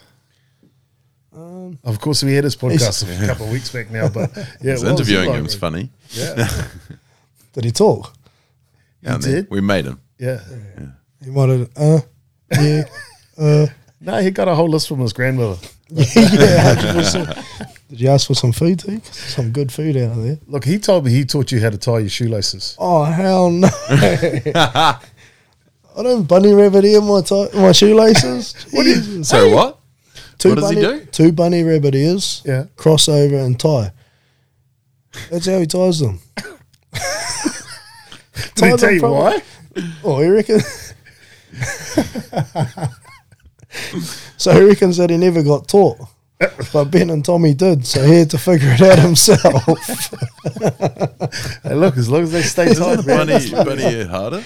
Yeah, oh, sure it's harder. Well, I've tried it. Yeah, feels like I'm back at school. I can't do that. Oh, dear. So yeah. just get just get shoes without laces. Yeah, get on straps. Velcro. Get the Velcro ones. Oh, gold, gold. um, well, dude, um, those moments, you know, you, you talk about your teammates and the socks. You know, man, what is it like to tour the socks? What is the culture like? Um, it's good. It's uh, yeah. it's like it's like actually being away with your mates, like yeah. playing playing um playing softball as well, obviously, but like you actually do everything as a unit. yeah. Know? Um, if you're gonna go to the shop, you go as a group. You yeah. Know, we we do everything together to make sure that like everyday life while we're away, we're doing as a team, mm. which transfers to the t- to the field. You know, mm. um, but yeah, it's just it's fun. Like everything we do is fun. You know, whether we're at the motel, play game of cards, whatnot. Yeah. Or if we're out on the training field. When Lala's kicking your ass in Yuka. Oh, yeah, yeah, he's, he's not too. He's a, he's not too bad. Here's a compliment. Yeah. That's the only one he's getting. um, but yeah, so like we do a lot of like fun things as well. Like when we're when we're actually training, we we train hard, but we enjoy it. So the enjoyment comes from us training hard as well. Um, yeah, just everything that we do together is is real good. It's like it's like going away with your family. Nice, mm. nice. Who brings the guitar? No one. No one these I days. Actually, I actually haven't seen the guitar. Who does the singing? Oh, oh, Hazelnut reckons he's got a bit of singing in him. Yeah. Oh, he's more of a dancer. I was going to say, he's got, the, he's got the dance. Who's got the moves? He's got, he's got some. Oh, Tommy. Tommy's got oh. the dance moves. You have to ask him about. Bro, what do you Jackson. bring to the table? I don't know. Seniority now. 2015, you go to um, Saskatoon. It's your first World Cup at the senior level, bro. How did that feel for you? Um, way different, way different to juniors. Oh yeah, hundred percent different to juniors. Um, it was kind of weird because we all turned like we, when we first turned up there, we had the opening ceremony, and we actually hadn't been around anything at that stage, and we'd just come in. I think our game was after after the ceremony against Argentina, I think it was, and um, yeah, I remember turning up and every team's looking at you. It's like, what are these guys looking at? and I, you know, put one on one together. So, oh, yeah, we're the world champions. New Zealand team's the world champions, not us. But um, looking at that, it's like that's a lot of pressure when everyone's looking at you and expects you to win every game, to be the best every game. Um, and that was that was like another learning for me as well. Was if you want to, you know, like if you're going to win a World Series, you got to be the best, right? Um, even though everyone's looking at you, in that circumstance, you just got to put all that to the side and concentrate on what you're there to do, and then you know feed off feed off the boys you're there with, and the older heads as well. Like that World Series, I think we went through some tough times with um, pitches and yeah. whatnot, and yeah, yeah. you know we had some young, younger or first time pitchers whatnot, and um, Heine came through very well for us in that World Series, and um, it was like looking at things the way he, you know, like he, the way he did his stuff at an international level. It was like that's what we need to be doing as a team, you know, like. I think yeah, just looking at the older heads and situation in that situation was a big thing because yeah. it was like you know it's sound probably sounds weird saying this, but it's like it's like looking at mum and dad when you're unsure of something. You know what I mean? It's that's what it was like. Yeah, just looking at the people that have been there before, Guidance. and yeah, because yeah, it's, little fish getting dropped in a big pond when it's your first World Series, yeah, yeah. especially starting as well. Like I started that first game and I was nervous. Like yeah, and I, am not normally one to get nervous, and I was like, oh, all these Canadian fans screaming at you. And it's you're a big grandstand there too, right? Yeah, you're not even playing Canada. Yeah, it's like you're in Canada, Canadian fans there. Your first World Series, you're playing against Argentina. you're getting reamed. It's like whoa. you didn't. How do I block this out? Yeah, I was just about to say you didn't block them out. Yeah, but, yeah. yeah. But like, how do you block this out? So, you know, it's all steps to get to where you want to be with stuff like that, you know. And that's that was a that was a crazy World Series. like, yeah, yeah. But when you when you're under the like, and that that is right there at that point, those examples where you are feeling nervous, where you are feeling unsure about things and how to cope with the situation, who did you turn to? Uh, I didn't really turn to anyone as such. Like I'm not a guy that actually goes and approaches people too much. Like I'll sit back and like just think like, for example, playing playing that those games there, and if I ever got nervous, I'd sort of just sit back, think to myself, okay, you're playing at home, in front of people you know, just play softball, you know. Um, yeah, that was. Yeah, yeah. I don't really, yeah, don't really talk to too much people about nerves or anything like that. I just deal with it myself.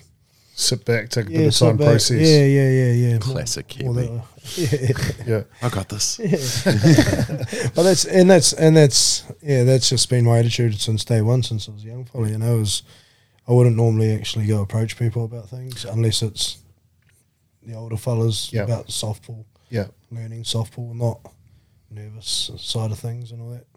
Was there anyone that put out their hand and kind of said, "I'm here oh, if you need me," kind of thing? Yeah, they all, like that's what that's what we're all about with the Black yep. Sox. You know, it's like even in life. You know, like if we've played, you know, in the Black Sox, you're part of the Black Sox. You're always part of the Black Sox, right? Yep. Um, so that's a big thing with them as well. Is that you don't actually someone doesn't have to come up to you and go, "I'm here" if you mm. need it.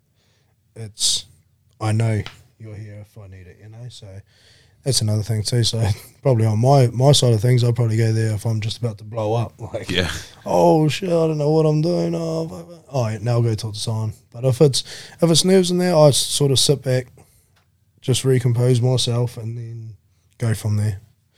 Because I like doing stuff my ways. Yeah, I like doing yep. stuff my way rather than you know last last resorts. Yeah. actually going to someone else yep. for me. Mate, you've been on the New Zealand side now seven years uh, and still got plenty of time uh, to go in the in the Golden Homes Black Sox.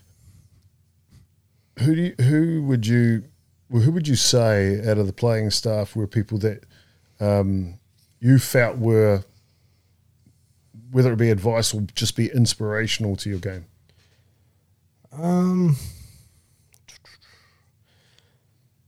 it's a tough one. Um, I mean, let's flip it. It could be the hitting side yeah, or yeah, the fielding. Yeah. Take um, like for me, like I like I only played a couple of tournaments with him. It was with Donny, watching yeah. Donny. Like like I said, I always watch instead of ask or whatnot or hear from people.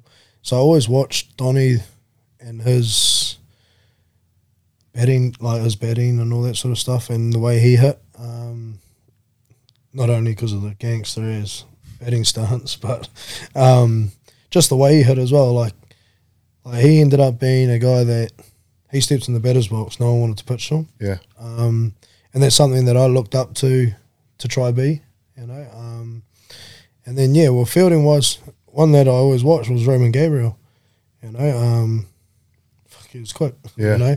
And that's what I, you know, I'm not I'm not the quickest guy, but I'll try work my ass off to get to any ball. And um, yeah, I did a bit of work like Reese growing up.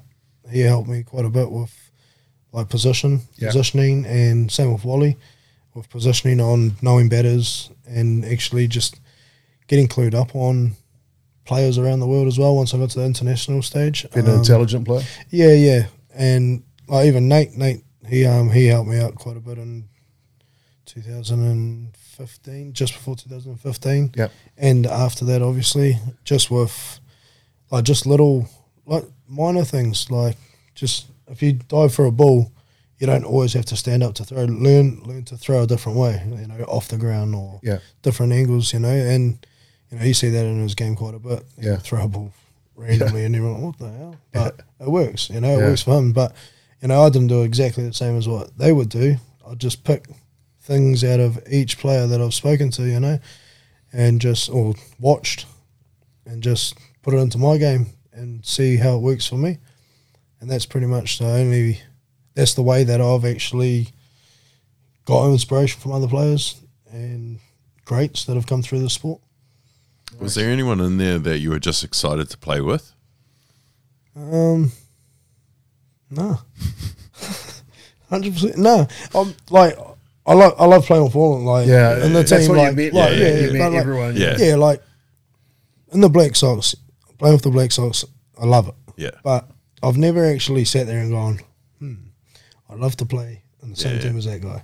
Right. You know, I'm not that type of guy. Like I'd, I'm the type of guy who wants to be in a successful team. There's no standouts in my team. You know what I mean? Like everyone's just as good as each other. Like it's good. It's great playing in the in a team that's so experienced and athletic, so to say, in softball. Um, but yeah, I've never really sat back and actually gone. Gotcha. Play in their team. Nice. Excellent, bud. Excellent.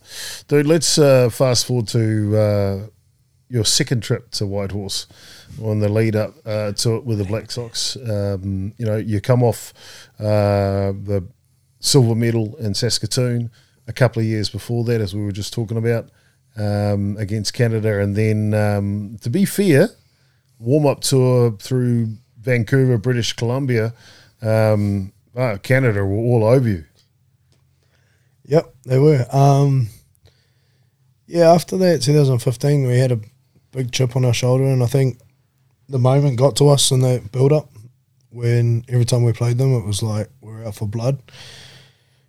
And it didn't come off the way, you know, the way we were playing against them didn't come off the way we wanted it to. Um, you know, we, we obviously sat back, had a look at the way we played and the way they played and whatnot, but yeah, things just didn't click in that in that warm up tour, you know. And then just before the World Series, we got together and figured a few things out and went from there and seemed to work. Sure did indeed. So, second trip back into Whitehorse. You'd been there before as a junior, uh, many years before that, bro. What was it like coming back to Whitehorse the second time? Um, like going back to Invercargill the second time. Wait a minute. People go back but- a second time. yeah. But um, no, it was. I think going back the second time was more more familiar. Yeah. It's like it's like going to another place in New Zealand for a second time. You Yeah, know, yeah. like you're more familiar with the place, and the, and the good thing about it was that majority of the guys that were in that team were there in 08 as well. Yeah. So we actually, all of us, we like, bro, remember this, bro, remember that. Yeah, yeah. And it's like, yeah, yeah, you know, we all we knew where we were, we knew how it was, we knew what the weather was like, we, like the times and all that, and the sun, and yeah, I think I think it was, yeah, that World Series, everything was in place, Yeah. you know, and it was it was crazy. You had a very efficient uh, manager at the time, Jaden Moore. What was he like with the with the uh, with the team? Um, Jaden, he's he's another kid or fish when it comes to managers. He um, he's a guy that you ask something of him, he's going to do it for the team, Yeah. regardless. Um, didn't get too involved in what we were doing as a team, like softball wise, but whatever we asked, it was it was there. You know, like he had everything lined up, and I think that's a big thing to being successful at a World Series as well. Is coming from like management side of things is that everything's got to be falling into place, the right time, the right way, for the players to be in the right headspace as well. Because the last thing you want is players worrying about off-field stuff, you know, especially for a World Series. Hard out. Luckily for me, I was able to get to uh, to Whitehorse to experience uh, the way you guys played. Uh, I, one, firstly, you didn't have to have an airbed to sleep on, so that was good for a starter. um, but uh, but the other one was I remember um, uh, that lovely lovely town, Shore Country Town, um, uh, Gold Country area, but. But um, but the weather wasn't the greatest through the tournament either, man. At, at one part there, it felt like Invercargill. Yeah, hundred percent. I think it was the Canada game we played. I think we were. Yeah, it was rain stuff, right? torrential rain or Yeah, yeah, yeah, hard out. yeah, I think that worked in our favour too. To be honest, um, and that was a that was a that was a big turning point for us as well when that weather was like that. Yeah. Because we looked at it, the way we looked at it was like, well, at home we'd play in this, you know, yep. until we got called off. So let's just play how we play at home, you know, just keep going, keep going, keep going, you know. And like when we are playing Canada, for example, they they didn't know how to play in that sort of thing. Um, so I think that was that was a big turning point for us where we sort of look back on ourselves of what we do at home and put it on the other side of the world on the diamond and go, okay, let's just play how we would be playing at home. Yeah. Mm. Joel Evans in 2015, Saskatoon first World Cup to Joel Evans in 2017 World Cup. Different guy? Yep. Yeah, 100%. Um, probably more on the knowledge of of World Series as well for for men's World Series, um, and and how to look after yourself as well as a as a player at these World Series. Um, what do you mean by that? Oh, just little things like 2015, probably just being young, young and inexperienced about the whole 10 day World Series. Yep. You know, like I was saying, with the fitness side of things and mental side, but I don't look after my body as in like um, muscle fatigue and all that sort of stuff. Where mm-hmm. 2017, we we had um, Paulie. Yep. And Witch doctor. Yeah, and we um we you know I think as a unit we actually utilised them pretty well, which yeah. to the point where we had guys you know bookings, bookings, bookings, and um yeah, like we actually looked after ourselves. Same with myself, you know myself. I took a lot of pride in getting myself looked yeah. after to make sure that I was as fresh on the last day as what I was on day one. Yeah, Paul um, is good though. Oh yeah, oh, he's good. Yeah, if you got a headache, you'll just play off your hand for a bit. Yeah, that's it. I try to get on that massage table, Damien. No chance. These guys have booked it out like twenty four seven. What's going on? I'm not answering that. Would you let Chopper on your massage table? No. well, if we talk about 2017, um, there was a real cool moment in, in the tournament. You're up against uh, a debutant team in Turkey. Uh, you play them in a real quick succession. But at the end of the game, you guys make a decision that playing them is not just enough right now. Yeah, um, that was interesting. Actually, we, you know, coming out, we didn't, we never seen them play yeah. ever before. Um, playing them, it was it was different. Yeah. like it was going back to grassroots, but like yeah, we beat them, whatever. Um, but I think we we felt like if we just go beat them, it's not going to do any good for them in the tournament. Like especially us being the first game, you know. So we took our time out to actually give them a little bit of a couple of tips here and there of fielding and hitting. I think there was one guy in there that shaped round for a bunt. Nick was pitching. Riseball, I think, it broke his collarbone. He was out for the whole tournament. I think collarbone or something like that. Um, and like that's dangerous, you know. Yeah. We're playing, we're playing at top level softball, and these guys haven't got the IQ of softball to what everyone else at that tournament did. Um, so I think like what we did was probably the right thing, just to give them a helping hand. I think, to be honest, though, a lot of teams should have done that, like because I, th- I don't think any of the games were pretty close. No. So, David, I've, I've never seen this before. So, at the end of the match against Turkey, uh, New Zealand approaches the coaching staff of Turkey, and because the game finishes quick, quick three innings, basically, well, two and a half, whatever it was, and um, says, "Look, man, we'd like to, to work with your team," and they did exactly that. Black Sox came out of the dugout. Infielders took infielders, outfitters took outfitters, pitchers wow. went with pitchers, catchers went with catchers, and they just put on a clinic one on one, two on two, across wow. the whole field for like a good half an hour, an hour after the match. As Joel just said, it was it was an amazing thing. I remember and went viral. The videos that got posted on it at the time, and it was a real cool thing, cool touch to do. Very. Why do the Black Sox do stuff like that? We're nice guys. Didn't have to think about that one. Mate, that week uh, uh, in the round robin, uh, I remember distinctly some really good matches through there. Japan was a, a beauty. Got rain delayed about the weather. We had to pl- play the second half of it the next morning, uh, type thing. But you also, to a team that arrived late, dropped the match against Venezuela. What was going on there? Um, Yeah, I don't. That game just went by so quick. That game, yeah. To be honest, um, they come out probably with a little chip on their shoulder. To be honest, being being a bit late, they're probably like you know starting a race late. You know, you start sprinting straight away. Yeah, and they hit the ground running, and um, a couple of hard hard hits got strung together, and they ended up catching us off guard. Mm. Um, yeah, it was it was weird that one. They like we did we did things in that game that the Black Sox wouldn't normally do. Yeah. Um, you know, like little things like we're getting picked off second base. Yeah. You know, they catch a great Flores is good good arm, right? Great arm. Yeah. And that's and, that's I think we got picked off twice on base or yeah, something like yeah, that, right? Yeah. Campbell, maybe. um, but yeah, so I think we got caught off guard with those guys with the whole point of I think they missed their first game. Yeah.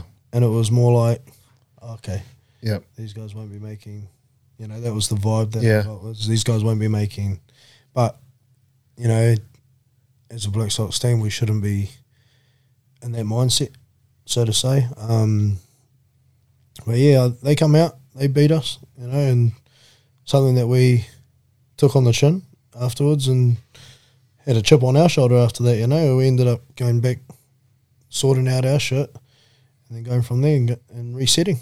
You know, and they did. Yeah, they come out and bashed us. to be to be fair, Joel, that was uh, in the end the only loss you had in the whole tournament. Um, so, uh, if it was going to come at a time, uh, maybe it was the right time to kind of to spur you into action, as you, as you just said. Also, to be fair, Damien, Venezuela is a top international side. 2013, they were silver medalists. You know, they are the real deal.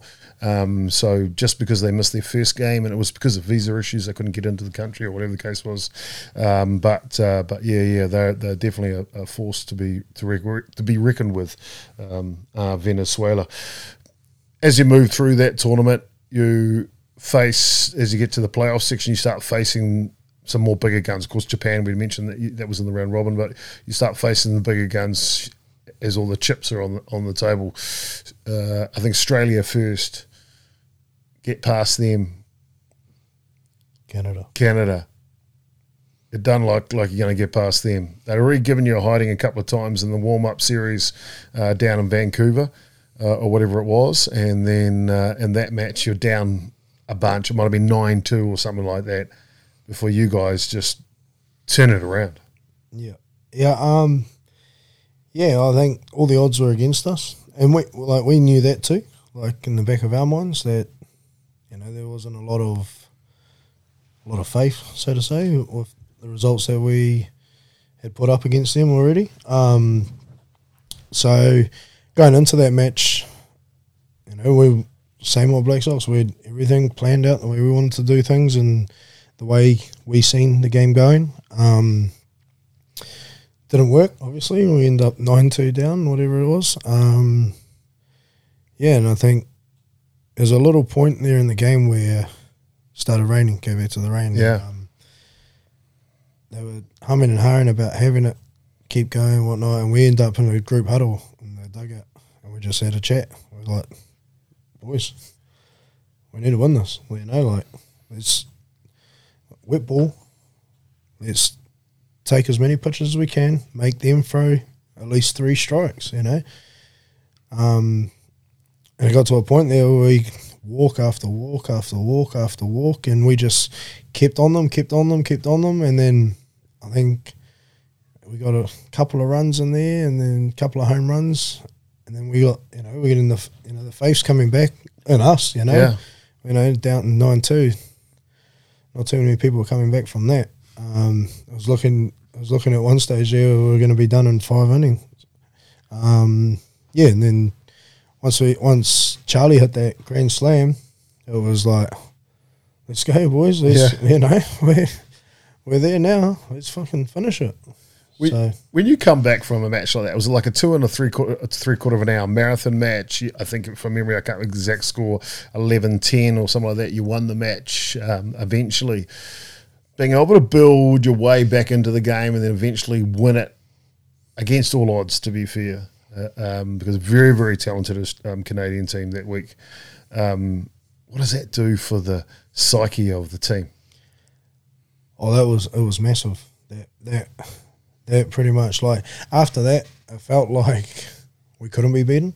Like I don't know, it's hard to explain. Like you get that you get that feeling where it's like whatever I'm going to do right now, it's going to be better than the next guy. It's going to be better than any other team. Um, it's like it's yeah, it's like the faith, you know. Like you, you got faith in the boys. You've just come back from a nine two down to win against the best team in the world at that you know at the time. Um, yeah, it's come and get us. who's who's mm. going to beat us? You know that, that was the feeling it was.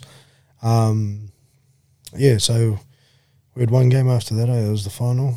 Yeah, you were yeah, so that that yeah. you win that game, you go straight to yeah, the final. Canada have to come through the back door, uh, and they would pl- take on uh, Australia in the bronze medal match in the morning. So you didn't know who you were going to play. Um, Canada go with their ace, Cleary. Australia go with their left-handed ace uh, um, and Kirkpatrick. Uh, Australia get themselves through the final, and then they've got the world's best pitcher to start against you guys in the final. How are you feeling going into the final once you know you're playing Australia?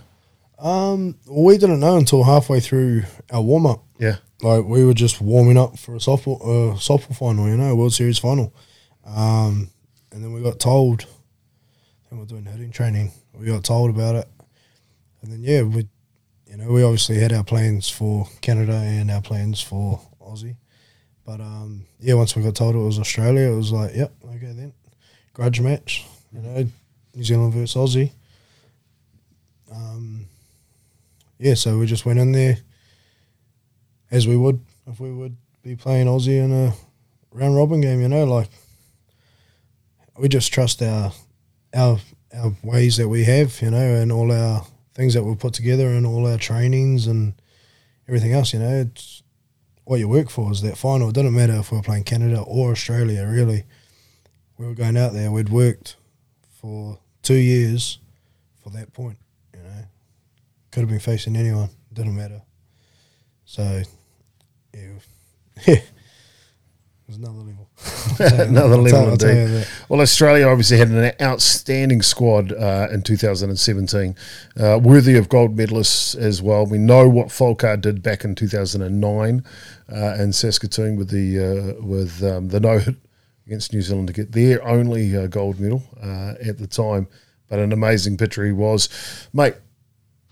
They grabbed the lead in the match, claw back a couple of runs, but Folkard's looking pretty comfortable through the latter parts of that match. We talked about the big comeback against Canada. What's going through the mind of the team you know, halfway through that match? Um, I think yeah, going through the minds of the boys it was just we're here, we're playing softball, boys. We do it for the next guy who's on on deck. You know, like do it for your brother. Um, a big thing that we did, they were, oh no, they were in that final, was working at bat so that it works good for your next guy on on deck. And I think that was a real big thing. Like we lost, we lost Ben Enoka early, yeah. so we lost our lead off. Mm. So um, Caesar he stepped into that position, and you know he was first World Series. Um, he stepped into it like he'd been to four or five of them. You know, it was he just went off, and I think we actually I go back to the Canada game where when we finished that we felt like we still couldn't get touch. Like halfway through that game, we didn't think we were going to lose that game. It was like we're still in that mindset of we can beat anyone still. Like we're, we're down nine two. What's two, three runs that we're in the game right now? You know. Yeah. Um, but yeah, as a team, we just had to work each at bat and each pitch one at a time. You know, like we're just working for the next guy, the next guy, the next guy. Didn't matter if every guy came on the field, we are working for that guy. So, yeah, I think the boys in that in that final, I've never felt so comfortable in a softball game. Nice. Because of that. Yeah. You know, like you actually felt like you were with all the boys, all the brothers playing a game of softball. And the whole final thing was just to the side, you know. We're just playing a game of softball, really. That's how it felt. It was that game's progressing. We get to the six innings here. Runners get onto the base. You're probably still about another two or three batters away at this point. Another runner gets on base. You're then probably getting close to the batter circle. Then the batter in front of you is batting before the bases are loaded. What are you thinking when you're in the in the batter circle there? Um, the warm up circle. Great question. I remember. I remember Great being. Question. I remember being in the dugout, and I was like, "Bring me up, bring me up. I want to yeah. I want to turn at this. I want to turn at this." And we're all the same. Like all of us were like, "I want it. I my turn." And I remember, I remember Caesar went into the batter's box. He's like, "Yeah, bro, I got this." Like he was cocky. he was being cocky. I was like, "Yeah." Um, worked a worked a good at bat. Ended up striking out. Um, and then yeah, I was I was just coming in. It was just see the ball, hit the ball, see the ball, hit the ball. Like I didn't care where it went as long as it was safe. It was safe hit. Um, yeah, and then just all went from there. It well, it did indeed, and and uh, Joel, and I know we've talked about this over for many years, but we're about to have uh, arguably the most impressive at bat or most impactful at bat by a Kiwi uh, in the New Zealand softball team uh, ever, I think, in the history of the game. Uh, and uh, down by two in the six innings against the best pitcher in the world, and you do this. Three and two here. Something has to give with the bases loaded. And a 3 2 lead for Australia here. And I tell you, it's getting late. Bottom of the sixth. The Kiwi supporters are standing. The crowd is cheering. And that ball driven out deep, deep. And you can't get out of this ballpark right now. A grand slam home run for Joel Evans. And in the blink of an eye, the Black Sox have taken the lead. Someone call the dog pound because the puppy is out of the yard. Wow. Should we do it again? This once more? Yeah. Okay, just once more. Three and two here. Something has to give with the bases loaded. And a 3 2 lead for Australia here. And I tell you, it's getting late. Bottom of the sixth. The Kiwi supporters are standing. The crowd is cheering. And that ball driven out deep, deep. And you can't get out of this ballpark right now. A grand slam home run for Joel Evans. And in the blink of an eye, the Black Sox have taken the lead. Someone call the dog pound because the puppy is out of the yard. Wow. Definitely put the left glove on first for that one. Eh? Hundred percent, hundred percent. Dude, what? How were you? Feel, what was happening? Oh, like, oh yeah, I was actually trying to touch the base, like as much as I was cellular, you know, smiling and running around, whatever my legs were actually shaking running around the um around the diamond, and I was actually concentrating like touch every base, touch every base, touch every base. Normally you don't think about that stuff if you've had a home run, but in that situation I was like touch every base, touch every. don't leave early. hey Brutus. Mate, Adam Folkard's the best pitcher in the world. Arguably the best pitcher in the world at that time. And um, his go to pitch is the rise ball, and it's the rise ball that you hit for the grand slam. Yeah, well, he was um, yeah, he was he was hitting some good spots in that game. I remember my first at bat. There was a couple of pitches that were on the outside that, you know, I thought I thought we were a little out, but looking back on some video footage, um, they were there and they were good spots, you know, yeah. and, and it was hard to pick up at the start. You know, he was working outside quite a bit at the beginning of the game, and then they started creeping in, and and then um, yeah, like you see, we floated bases there. We had Caesar on two, and gave me a little bit of a nod, whatever. Let me know, and we, you know, we'd done our homework as well, and um, processes ended up falling into place. Memory of things that we've we've talked over and um, worked through, and yeah, there was the pitch that come out and some of the stuff that we'd spoken about as well. So it was sort of like swing, just swing, Joel, swing. yeah. Got to swing, bud. Did you know it was gone as soon as it came off your bet? Well, no, it's not the first thing I thought. The first thing I thought was get on, like, run, get to the base, and then get a double. I just seen it. Like I was just keep going. I was like, oh, I was gone. I was gone. Mm. I think Daryl seen it go over before me, and he's already celebrating. I was just, like sprinting up for oh. It's gone. Yeah.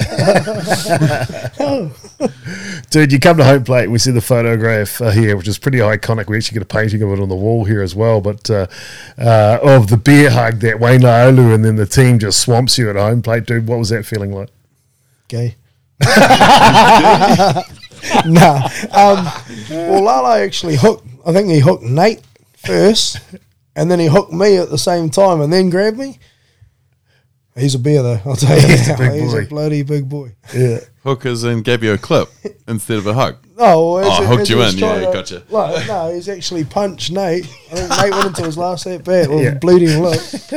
oh wow. Yeah, and I, I got one in the face. Like, oh, what the heck?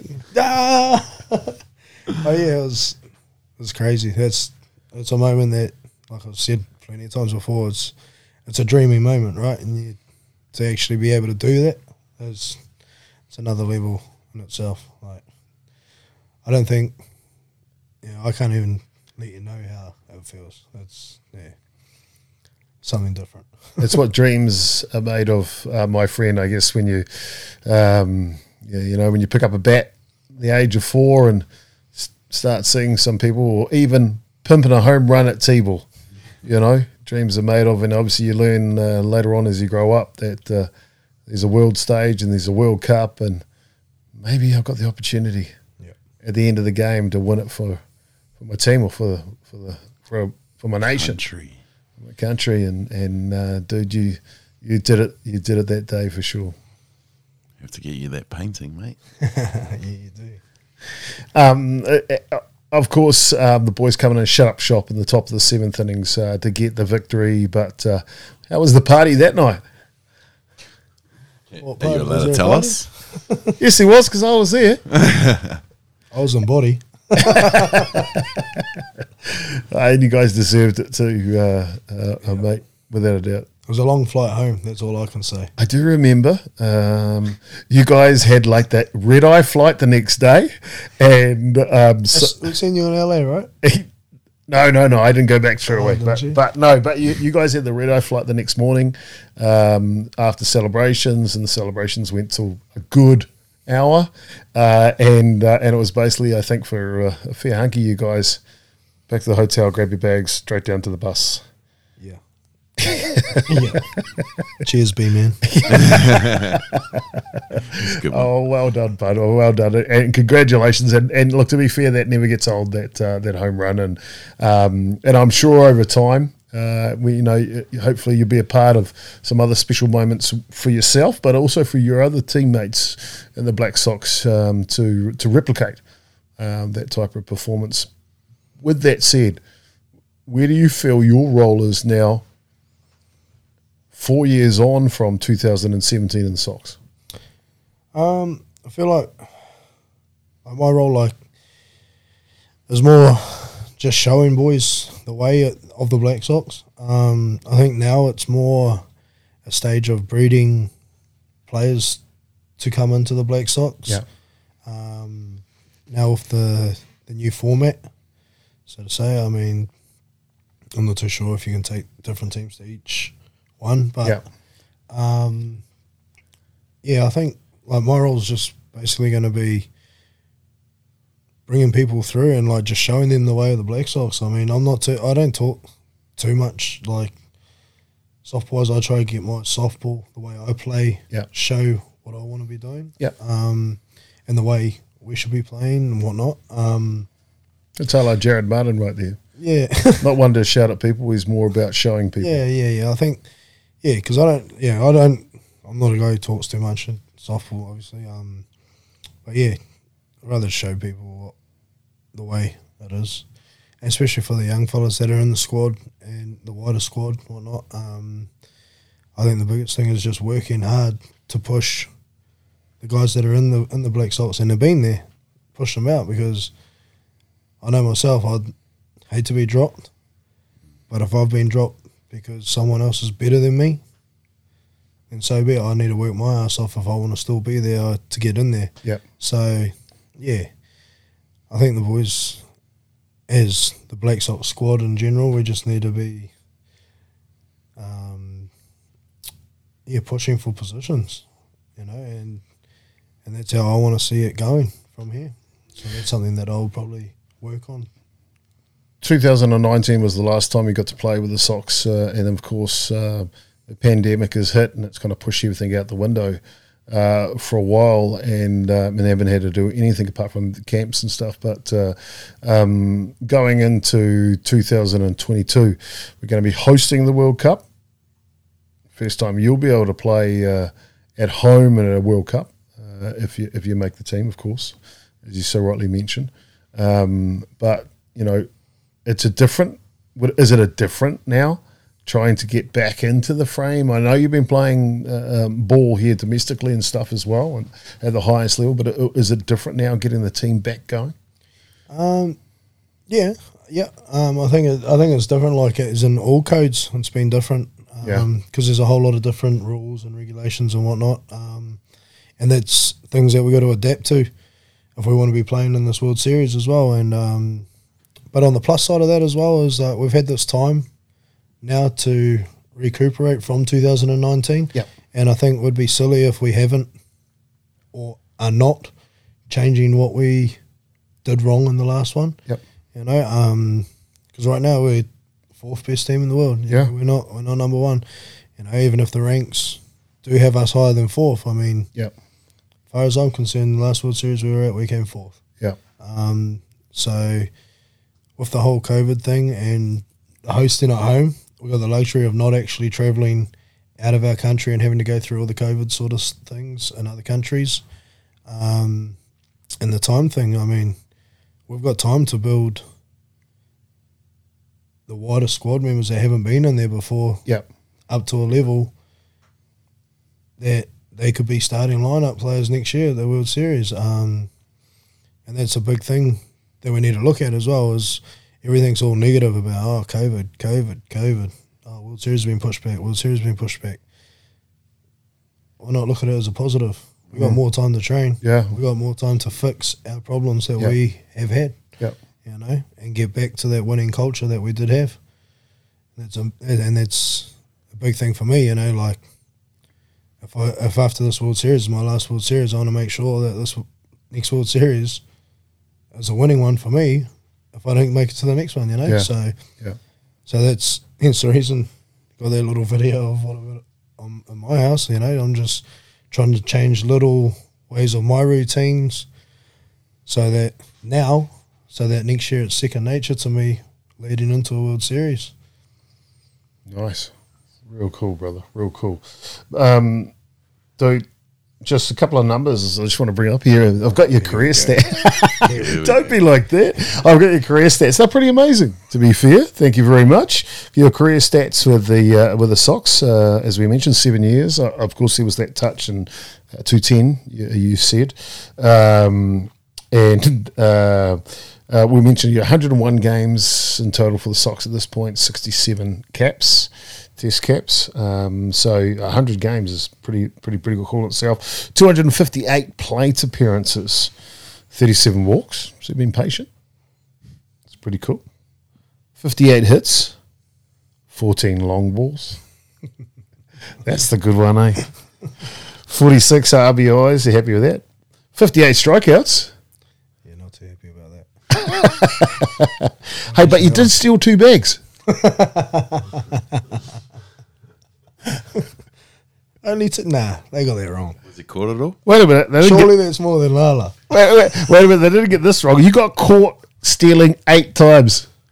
What's going on? Someone give the guy a red light. Oh. He's not happy about it. It's only if you get thrown out at two. I think those are all for leaving early. That's a work on for me, mate. Okay, fair on. enough. It's a work fair on. enough. Pretty impressive, I like, like, to cheat where I can. Yeah, pretty impressive uh, uh, patch of work anyway, and, and, you're obviously nowhere near done with the with the Black Sox. I hope to continue to to, to, to do what you do. Um, we've got a few uh, questions here, if you don't mind, uh, from our uh, um, from our viewers and listeners that uh, like from. to ask you a few questions. And um, I'll go first because Damien's just going to tidy up something here. Maybe he's going to put a fine photo of you in that one. Uh, we'll do. But I've got a couple here. Some serious, some not so serious. We'll just we'll just read them all eh, and let you let you go with it. We've got one from Stacy here locally. Uh, dude, what's uh, one of your favourite drills to keep sharp off the diamond? Um, I thought it was like looking good. well, I don't know. You, going out, or maybe that works for you. Tell nah, us. Um, I don't know. I think like I think I mentioned it earlier. It was about my fielding. I think a big thing with my fielding is working on short, sharp drills. Yep. Um, ladders, ladders is a good thing for your speed, like off the mark speed. Yeah. You know, you got little legs like mine, you're not going to be a long distance sprinter, are you? So yeah, try work on that 10, 20 meter sprint. Yeah. just work. Um, and positioning as well. A lot of positioning is, you know, you get you get a lot of people that are actually don't look athletic mm-hmm. in middle infielder, corners, positions, but can move. Yeah pretty well, and that's that's because they get themselves into good positions where they can release a ball quick or they get in the right position to field a ball. Yeah, um, and that's a big thing to work on at, at trainings. You know, even if even if you're throwing a ball off off like a wall mm-hmm. and just get into the right position to field them. Um, that's one, and then another one is glove work as well. Um, glove work. So from picking up the ball to transferring to your throwing hand is another thing because the less time you're holding that ball, the quicker you're going to get that guy out. Yeah. That's Especially if you've got a broken wing up. Not, that's why I pitch. Another one just along the similar lines. Uh, what should young players be focused on in today today's game to upskill themselves? Um, another thing I've touched on as well in this is um, I think everyone gets caught up in the whole fact of train, train, train, train. I mean, that's something you need to do to be top sportsman, but a lot of it is knowledge as well in the sport. Yeah. Like you need to have that softball IQ. So getting down to the ballpark and getting amongst it if you can. You know, um, you talked about being bat boy. Yeah, yeah, like little things like that. Even if you're that young, or if you're a little bit older, too old for the bat boy side mm. of things, but you still want to learn. I haven't met a softballer that doesn't want to talk about softball mm. when you ask them a question yeah. like, to kids. So I think it's just picking brains from a whole lot of people that you look up to, so to say. You know, like if you see a couple of Black Sox down at the field, don't be afraid to ask. Yeah, a couple of questions. Ask what they did, how they got to where they're at. That's a big thing as well. Now I've got a, uh, I think I've got a question and an answer here for you. So the next question from Stacey was, uh, how, what was it like growing up with your dad as a coach? You kind of touched on that earlier. Uh, was it harder? Did it impact you as a player positively, or did it make it more difficult? And he's probably coming from that question as a parent, right? However, your good buddy Leon Hardy chimed in with an answer. You can tell us whether you agree or don't. He said Stace's dad as a coach was a very good thing. Uh, Trev said it how it was, and didn't matter who you were in the team, son or not. Uh, he was a straight shooter. Trev was different to most dads, though, as he had a real softball brain. Even still played when Joel made the prems. Yeah, nailed, nailed that one on the head. Um, yeah, I think is that the most the most sensible thing you've heard Leon say? Yeah, yeah, hundred percent. Leon's there with my coach. Are you sure that was Leon? That? Yeah, hey, Leon um, Hardy. Yeah, I think I think a big thing with that as well is like a lot of people do have their parents as coaches, um, mm-hmm.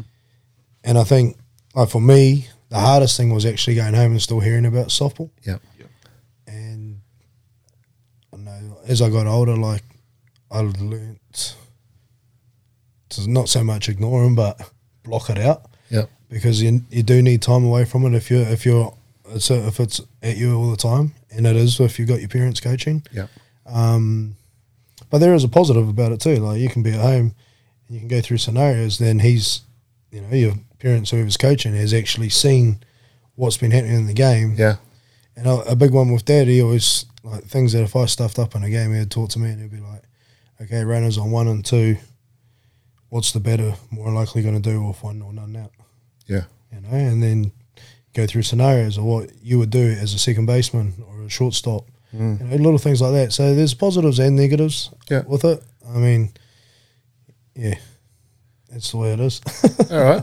Well, teammate of yours, Scotty Cartwright's got a couple here as well, bud.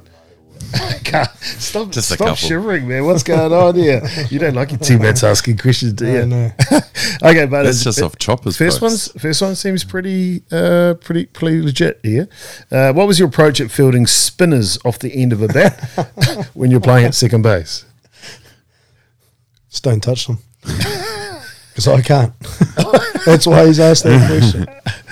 Um, what do you mean you can't? It? Is it is it a, is this a superstitious thing? Yeah, well, I hope not. I'll be stuffed. Um, no, there's there's there's a story behind that. There's about three tournaments, I think. There was one in particular, the PK, that we had to win the game. Then we go to the final. Yeah, I think we we're up five or four three or something when we won out for the game. Spinner gets hit to me, a load of bases. I boot it. They score two runs, we lose. We don't go to the final. Same thing happened on the turf at Fraser in the semi final. Yeah. Booted it again. So every time there's a spinner, I hope someone from the infield can get to it. So just get someone else to field it if you can't do it. That's my answer. Jesus. Well, okay. Well, I thought the second question was giving you shit. Obviously, the first one was too. Uh, have you ever had a teammate that couldn't make you tap? None of them can make me tap. They don't want to borrow this. no, I think they all have. They're all cheap shot though. They're cheap shot. Are they? Yeah, they wait till you sleep, and they just maul you. It's terrible. Uh, Scott Cartwright hasn't made me tap though, by the way. there you go. Would he just sit on you? tap, tap, tap, tap, get off. Yeah. show you, bro? Fair enough. Well, that was off Choppers, um, and this is off the actual Beyond the Dugout Facebook page. I have to say, Jola, it's probably the most commented time we've ever asked for questions, and people have responded. Oh, Bronson Marino a few times. Oh, don't want to hear from that. you, you don't want Bronson's? Oh, oh we'll first one is like. No. Let's just quantify. Nice. Bronson was like way back from young age yeah, groups, yeah, right? Yeah, yeah. So there might be a lot of stuff he'll be. Yeah, I might have to. he knows you to, well. Well, I mean, one of the first ones you've already elaborated on, but um, is it true that Trevor's way cooler than you? Hundred percent. Why do they call you Burger? well, there's a um, when I was bat boy, I had a, had a few pounds on me for a young fella. Um, I used to always, so I always got everyone's. So I was a good bad boy. I'd go grab money off the boys if they wanted hot dog or something and whatnot at the old hot dog stand at Fraser Park there. Oh, Sammy. They give me, yeah, they give me ten bucks, whatever. Yeah. I want a couple of Powerades, please, Joel. Yeah, yeah, sweet as. I'll go down, grab two Powerades, grab two hot dogs, eat them both before I get back. give them no change.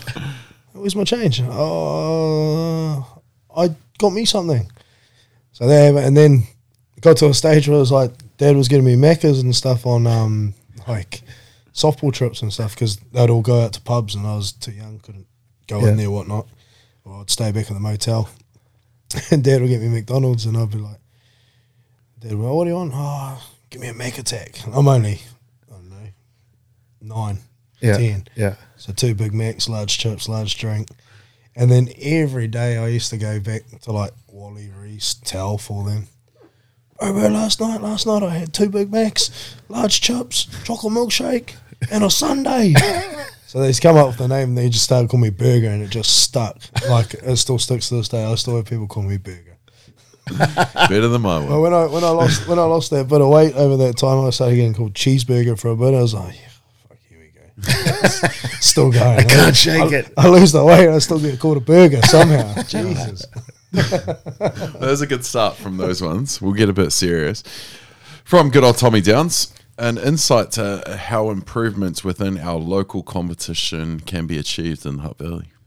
Mm. Go on, I want to hear this one too. Yeah, me too. um, I think, yeah, it's tough. At, it's tough at the moment if you, if he's talking local as in Hutt Valley, um, it's kind of tough to have a competition with two, two teams. teams, two, three teams, whatnot.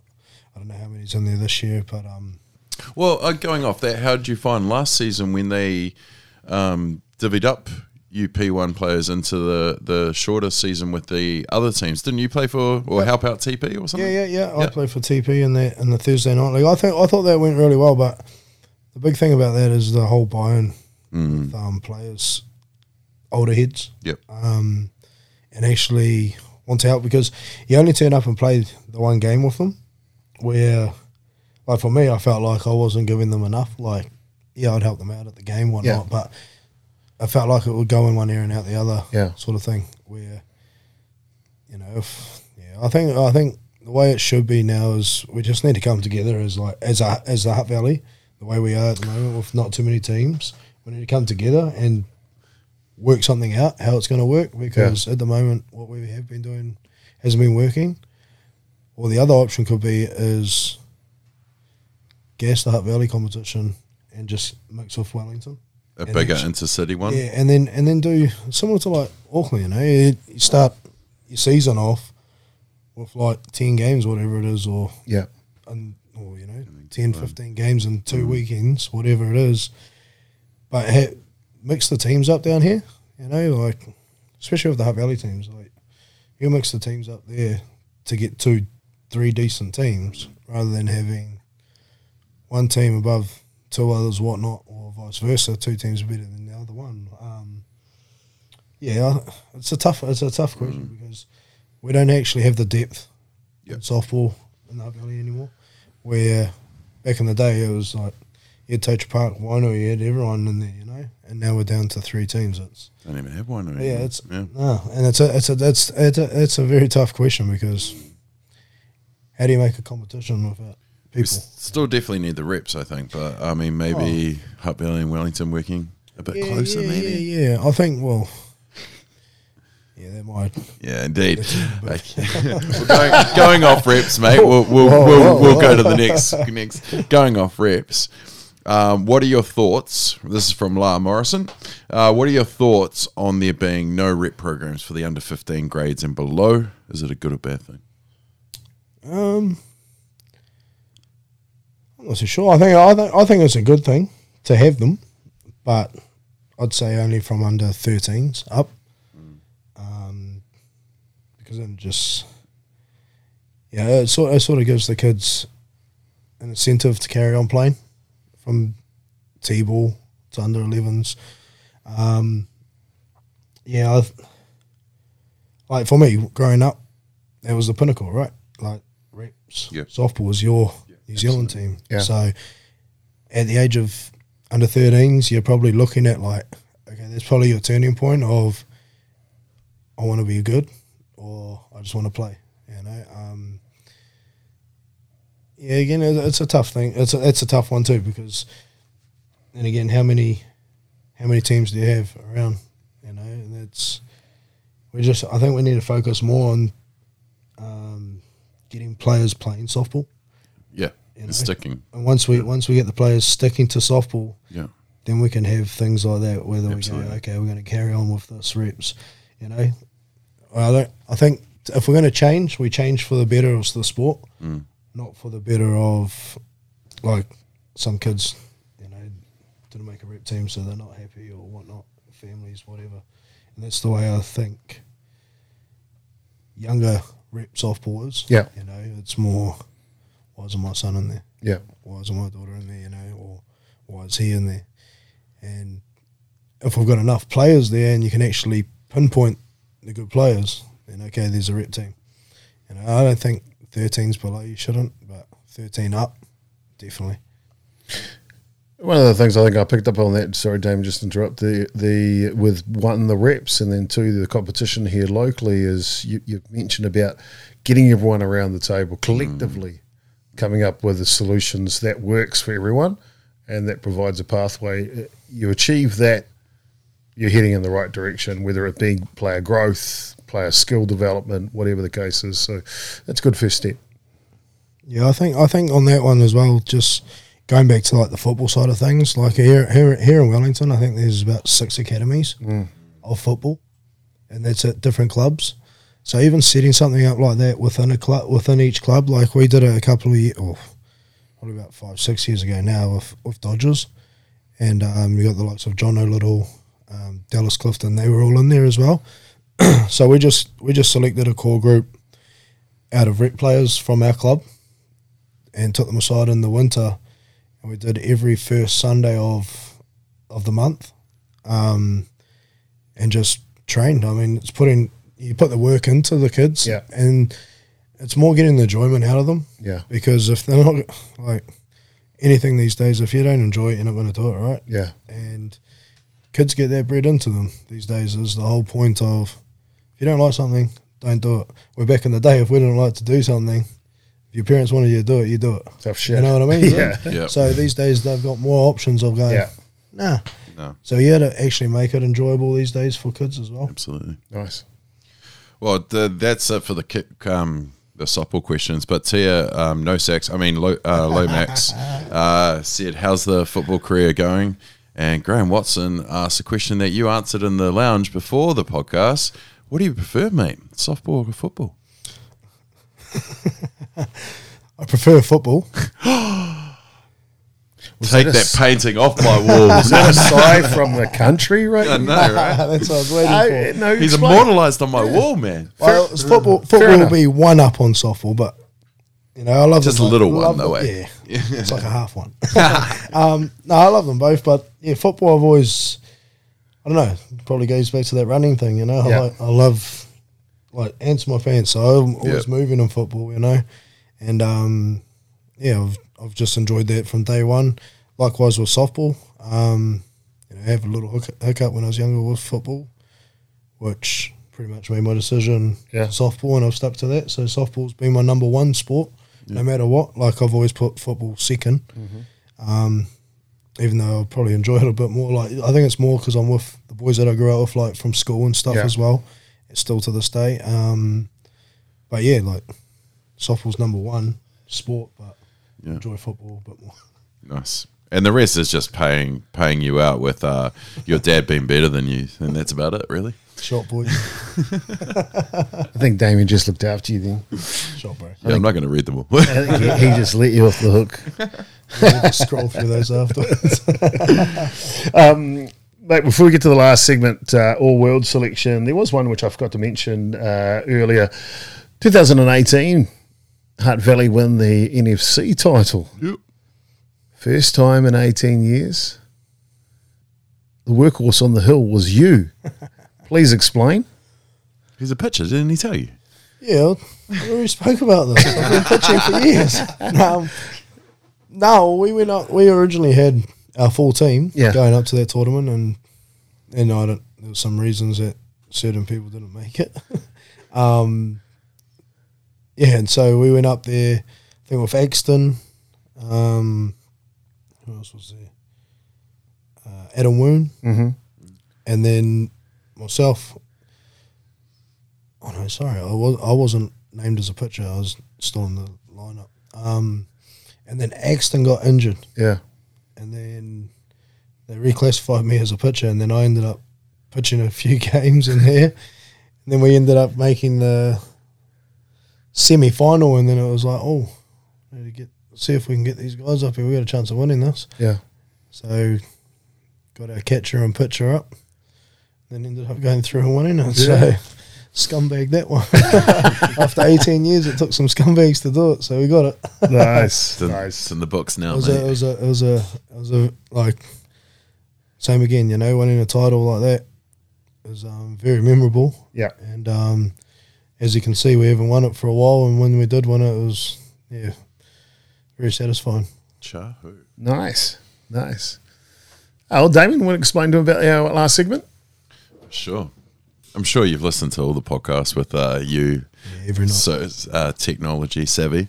so we have our all world selection. You can name a player from past, present, maybe not future. It's up to you. It's you. You're the manager. You're the GM. It's your pick. So, Chop, as I prepare to get this on the screen, can yep. you tell Joel yeah, sure. what positions so are left or these, who's been taken? There's only three play, three playing positions left. Uh, all the guests that have come on have got to pick a position. There's one spot, as Damien just said. So in, the, in week one, uh, Lala uh, went with uh, with Heine Shannon.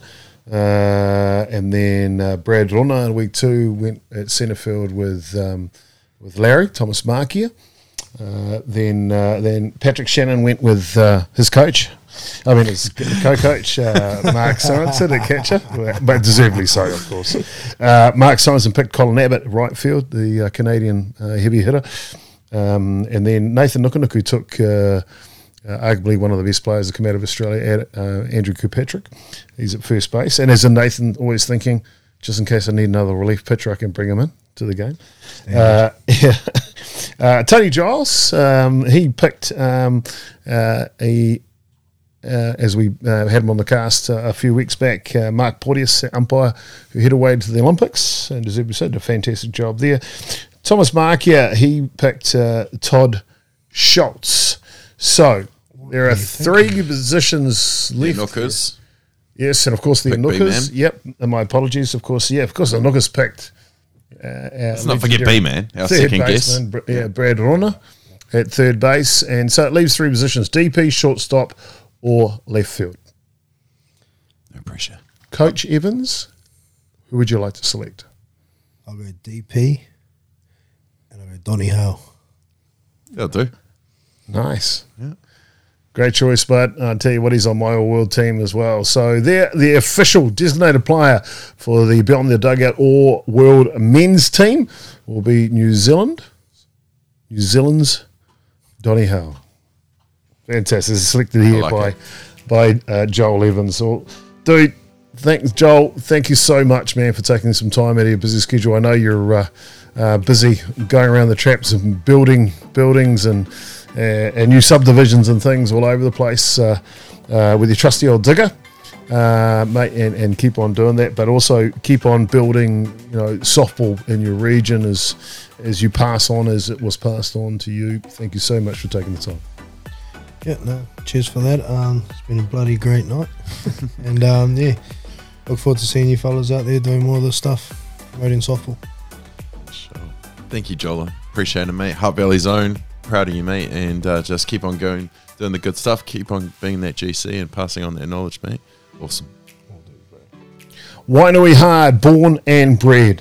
It is Joel Evans. Over 100 games for the Golden Homes Black Sox. 67 official test matches that covered a 2018 Hutt Valley NFC title. He's played around the world. He'll always be known for that Grand Slam in 2007 to win it for New Zealand just one more time. Thank you so much, Joel. Three and two here. Something has to give with the bases loaded. And a 3-2 lead for Australia here. And I tell you, it's getting late. Bottom of the sixth. The Kiwi supporters are standing. The crowd is cheering. And that ball driven out deep, deep.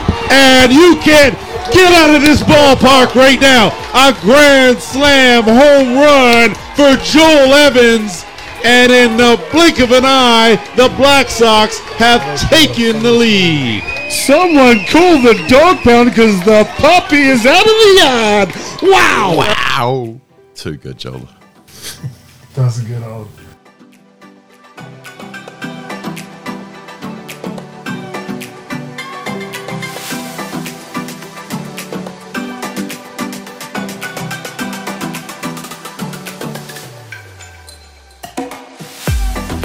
Well, Bud, Joel Evans, what a legend, man. He's such a humble guy, achieved so much at the highest level in the world, but yeah, he's just still down to earth. Yeah, just the dude, eh? Yeah, just the guy, and he always has been. Well, I've I've known of him, and I, you know, from seeing him down at Fraser Park around the traps, you know, he's a he's a genuine dude, and we just saw that for the last couple of hours, just chilling out with him, uh, beyond, on the beyond the dugout couch. So, yeah, what a champ, and literally, what a champ. Got to decide the painting. Um, yeah, yeah, exactly. I love that. Love that. That not only is he still playing at the highest level, um, but he's he's really got a mind about giving back to the game right now. He has some distinct ideas on the development of softball, especially in the Hutt Valley region. Yeah, I sat, I sat here with interest, mate. I love uh, love hearing that stuff, um, and especially of on my home association. So um, no, it's good for current players to start using their voice of, of how how change and how we can make change if to influence the good of the game. And I mean, if you're going to listen to anyone, you're going to listen to a world champion, and and Joel is well, uh, next week, but uh, we're going to see if we can get something together with the ICs. The Olympics will be over. The ICs tournament's not far away from that, so we'll, we'll try and jump into that next week for next week's podcast. Before we go any further, though, of course, must remember we ran a competition. If you pick the scorer of the women's final at the Olympics, there were two uh, stubby holders up for grabs for the winner. We have a winner, Raniera Morrison, aka La. La. Indeed, well done, brother. And uh, she was pretty good. it was pretty good. I had like uh, there was like 83, 83 comments or guesses or whatever, and he was the only one with two 0 to Japan. Yeah, absolutely. Thanks, uh, thanks everyone for the interaction. Um, I know everyone loves a free something, but um, we only put it up like an hour or two before the first um, first pitch of the final, and to have everybody just jump on it and and get interactive with it. It was cool. It was really cool. So thank you, everyone, and congratulations, La. Well deserved, mate, because uh, he's been one of those guys from day one that has sent us uh, little messages behind the scenes, you know. Uh, fire episode this or, whatever that, but uh, appreciate the support and and awesome that he's going to take away one of our first stubby holders. Very cool. Yes, a funny story for me to watch the uh, the gold medal match in the softball. I um, didn't really check properly. Uh, I was in a uh, hotel in Mount Maunganui that night, and um, whether I could get it on the sky on the telly. Nah, couldn't get it. Okay, I'll just put on the computer and like plug it into the TV. Didn't have an HDMI cord, so here was I at like ten minutes to midnight or whatever it was, 10 minutes to game time was about midnight or something, uh, driving down to Kmart and Mount Maunganui Bayfair there yeah. to get an HDMI cord so we could watch the uh, watch the final in the hotel room. Yeah, it was like ten to eleven or something. You you'd realize yeah. you rung me on the way. I was cracking up. Like I was trying to think how you how they didn't have one in the place, but you were like, I've checked everywhere. So yeah, no, good late night mission to watch the final, but well played, mate. Yeah, at least you didn't just go, ah, well, we won't watch it. So well done. I tell you one thing I did do the next day though, bud. I got up. I got to mention just quickly. One thing I did do the next day, I did the hike up to the top of uh, Mount Maunganui. Oh, you got to. I always thought about doing it, just never had the time. Yeah. And I was like, yeah, we were staying right at the foot of it. And I'm like, okay, let's do that. Uh, today's Friday. I did it on Wednesday, and my legs are still sore. Bro, I feel you, mate. I feel you. No, it's a it's a great hike up there. My grandparents retired to the mount. I love that place. Yeah, I feels it. that was good though. It was a great view and it was a good walk. To be fair, it didn't feel sore at the time, but boy, boy, have they been stiff this week. Oh, anyway, that's okay. Enough about Chopper's athletic ability. Um, I mean, you know what? I think we should just give the merch shop one more plug. Absolutely. If you want a hat, if you want a stubby holder, head along to our Facebook page, send us a message that you want it, and we'll send you the bank account details, I guess, and how we can get it out to you. So, uh, yeah, appreciate the support, everyone. Get yourself a cap or a stubby holder. Fantastic. Congratulations to La on his two stubby holders be coming out to him uh, this week. And of course, Japan winning Olympic gold there in Tokyo. On behalf of Beyond the Dugout, I've been Jason Gubis, Chopper, and my man, Damien Collins. Ka kite anō. Machado. See you later. Beyond the dugout, lace them up and we run out. Step up to the plate, swing away, or you get struck out. Pitcher on the mound like you don't wanna face this. Hit it so hard, you be running around the bases. Do it for your teammates, do it for the fam. Do it for your city, true ballers understand. You gotta work together, you gotta find a way. Put your body on the line and make that play. Be on the dugout, lace them up and we run out. Step up to the plate, swing away, or you get struck out. Pitcher on the mound like you don't wanna face this. Hit it so hard, you be running around the bases. Be on the dugout. Beyond the dugout. Beyond the dugout. Beyond the dugout.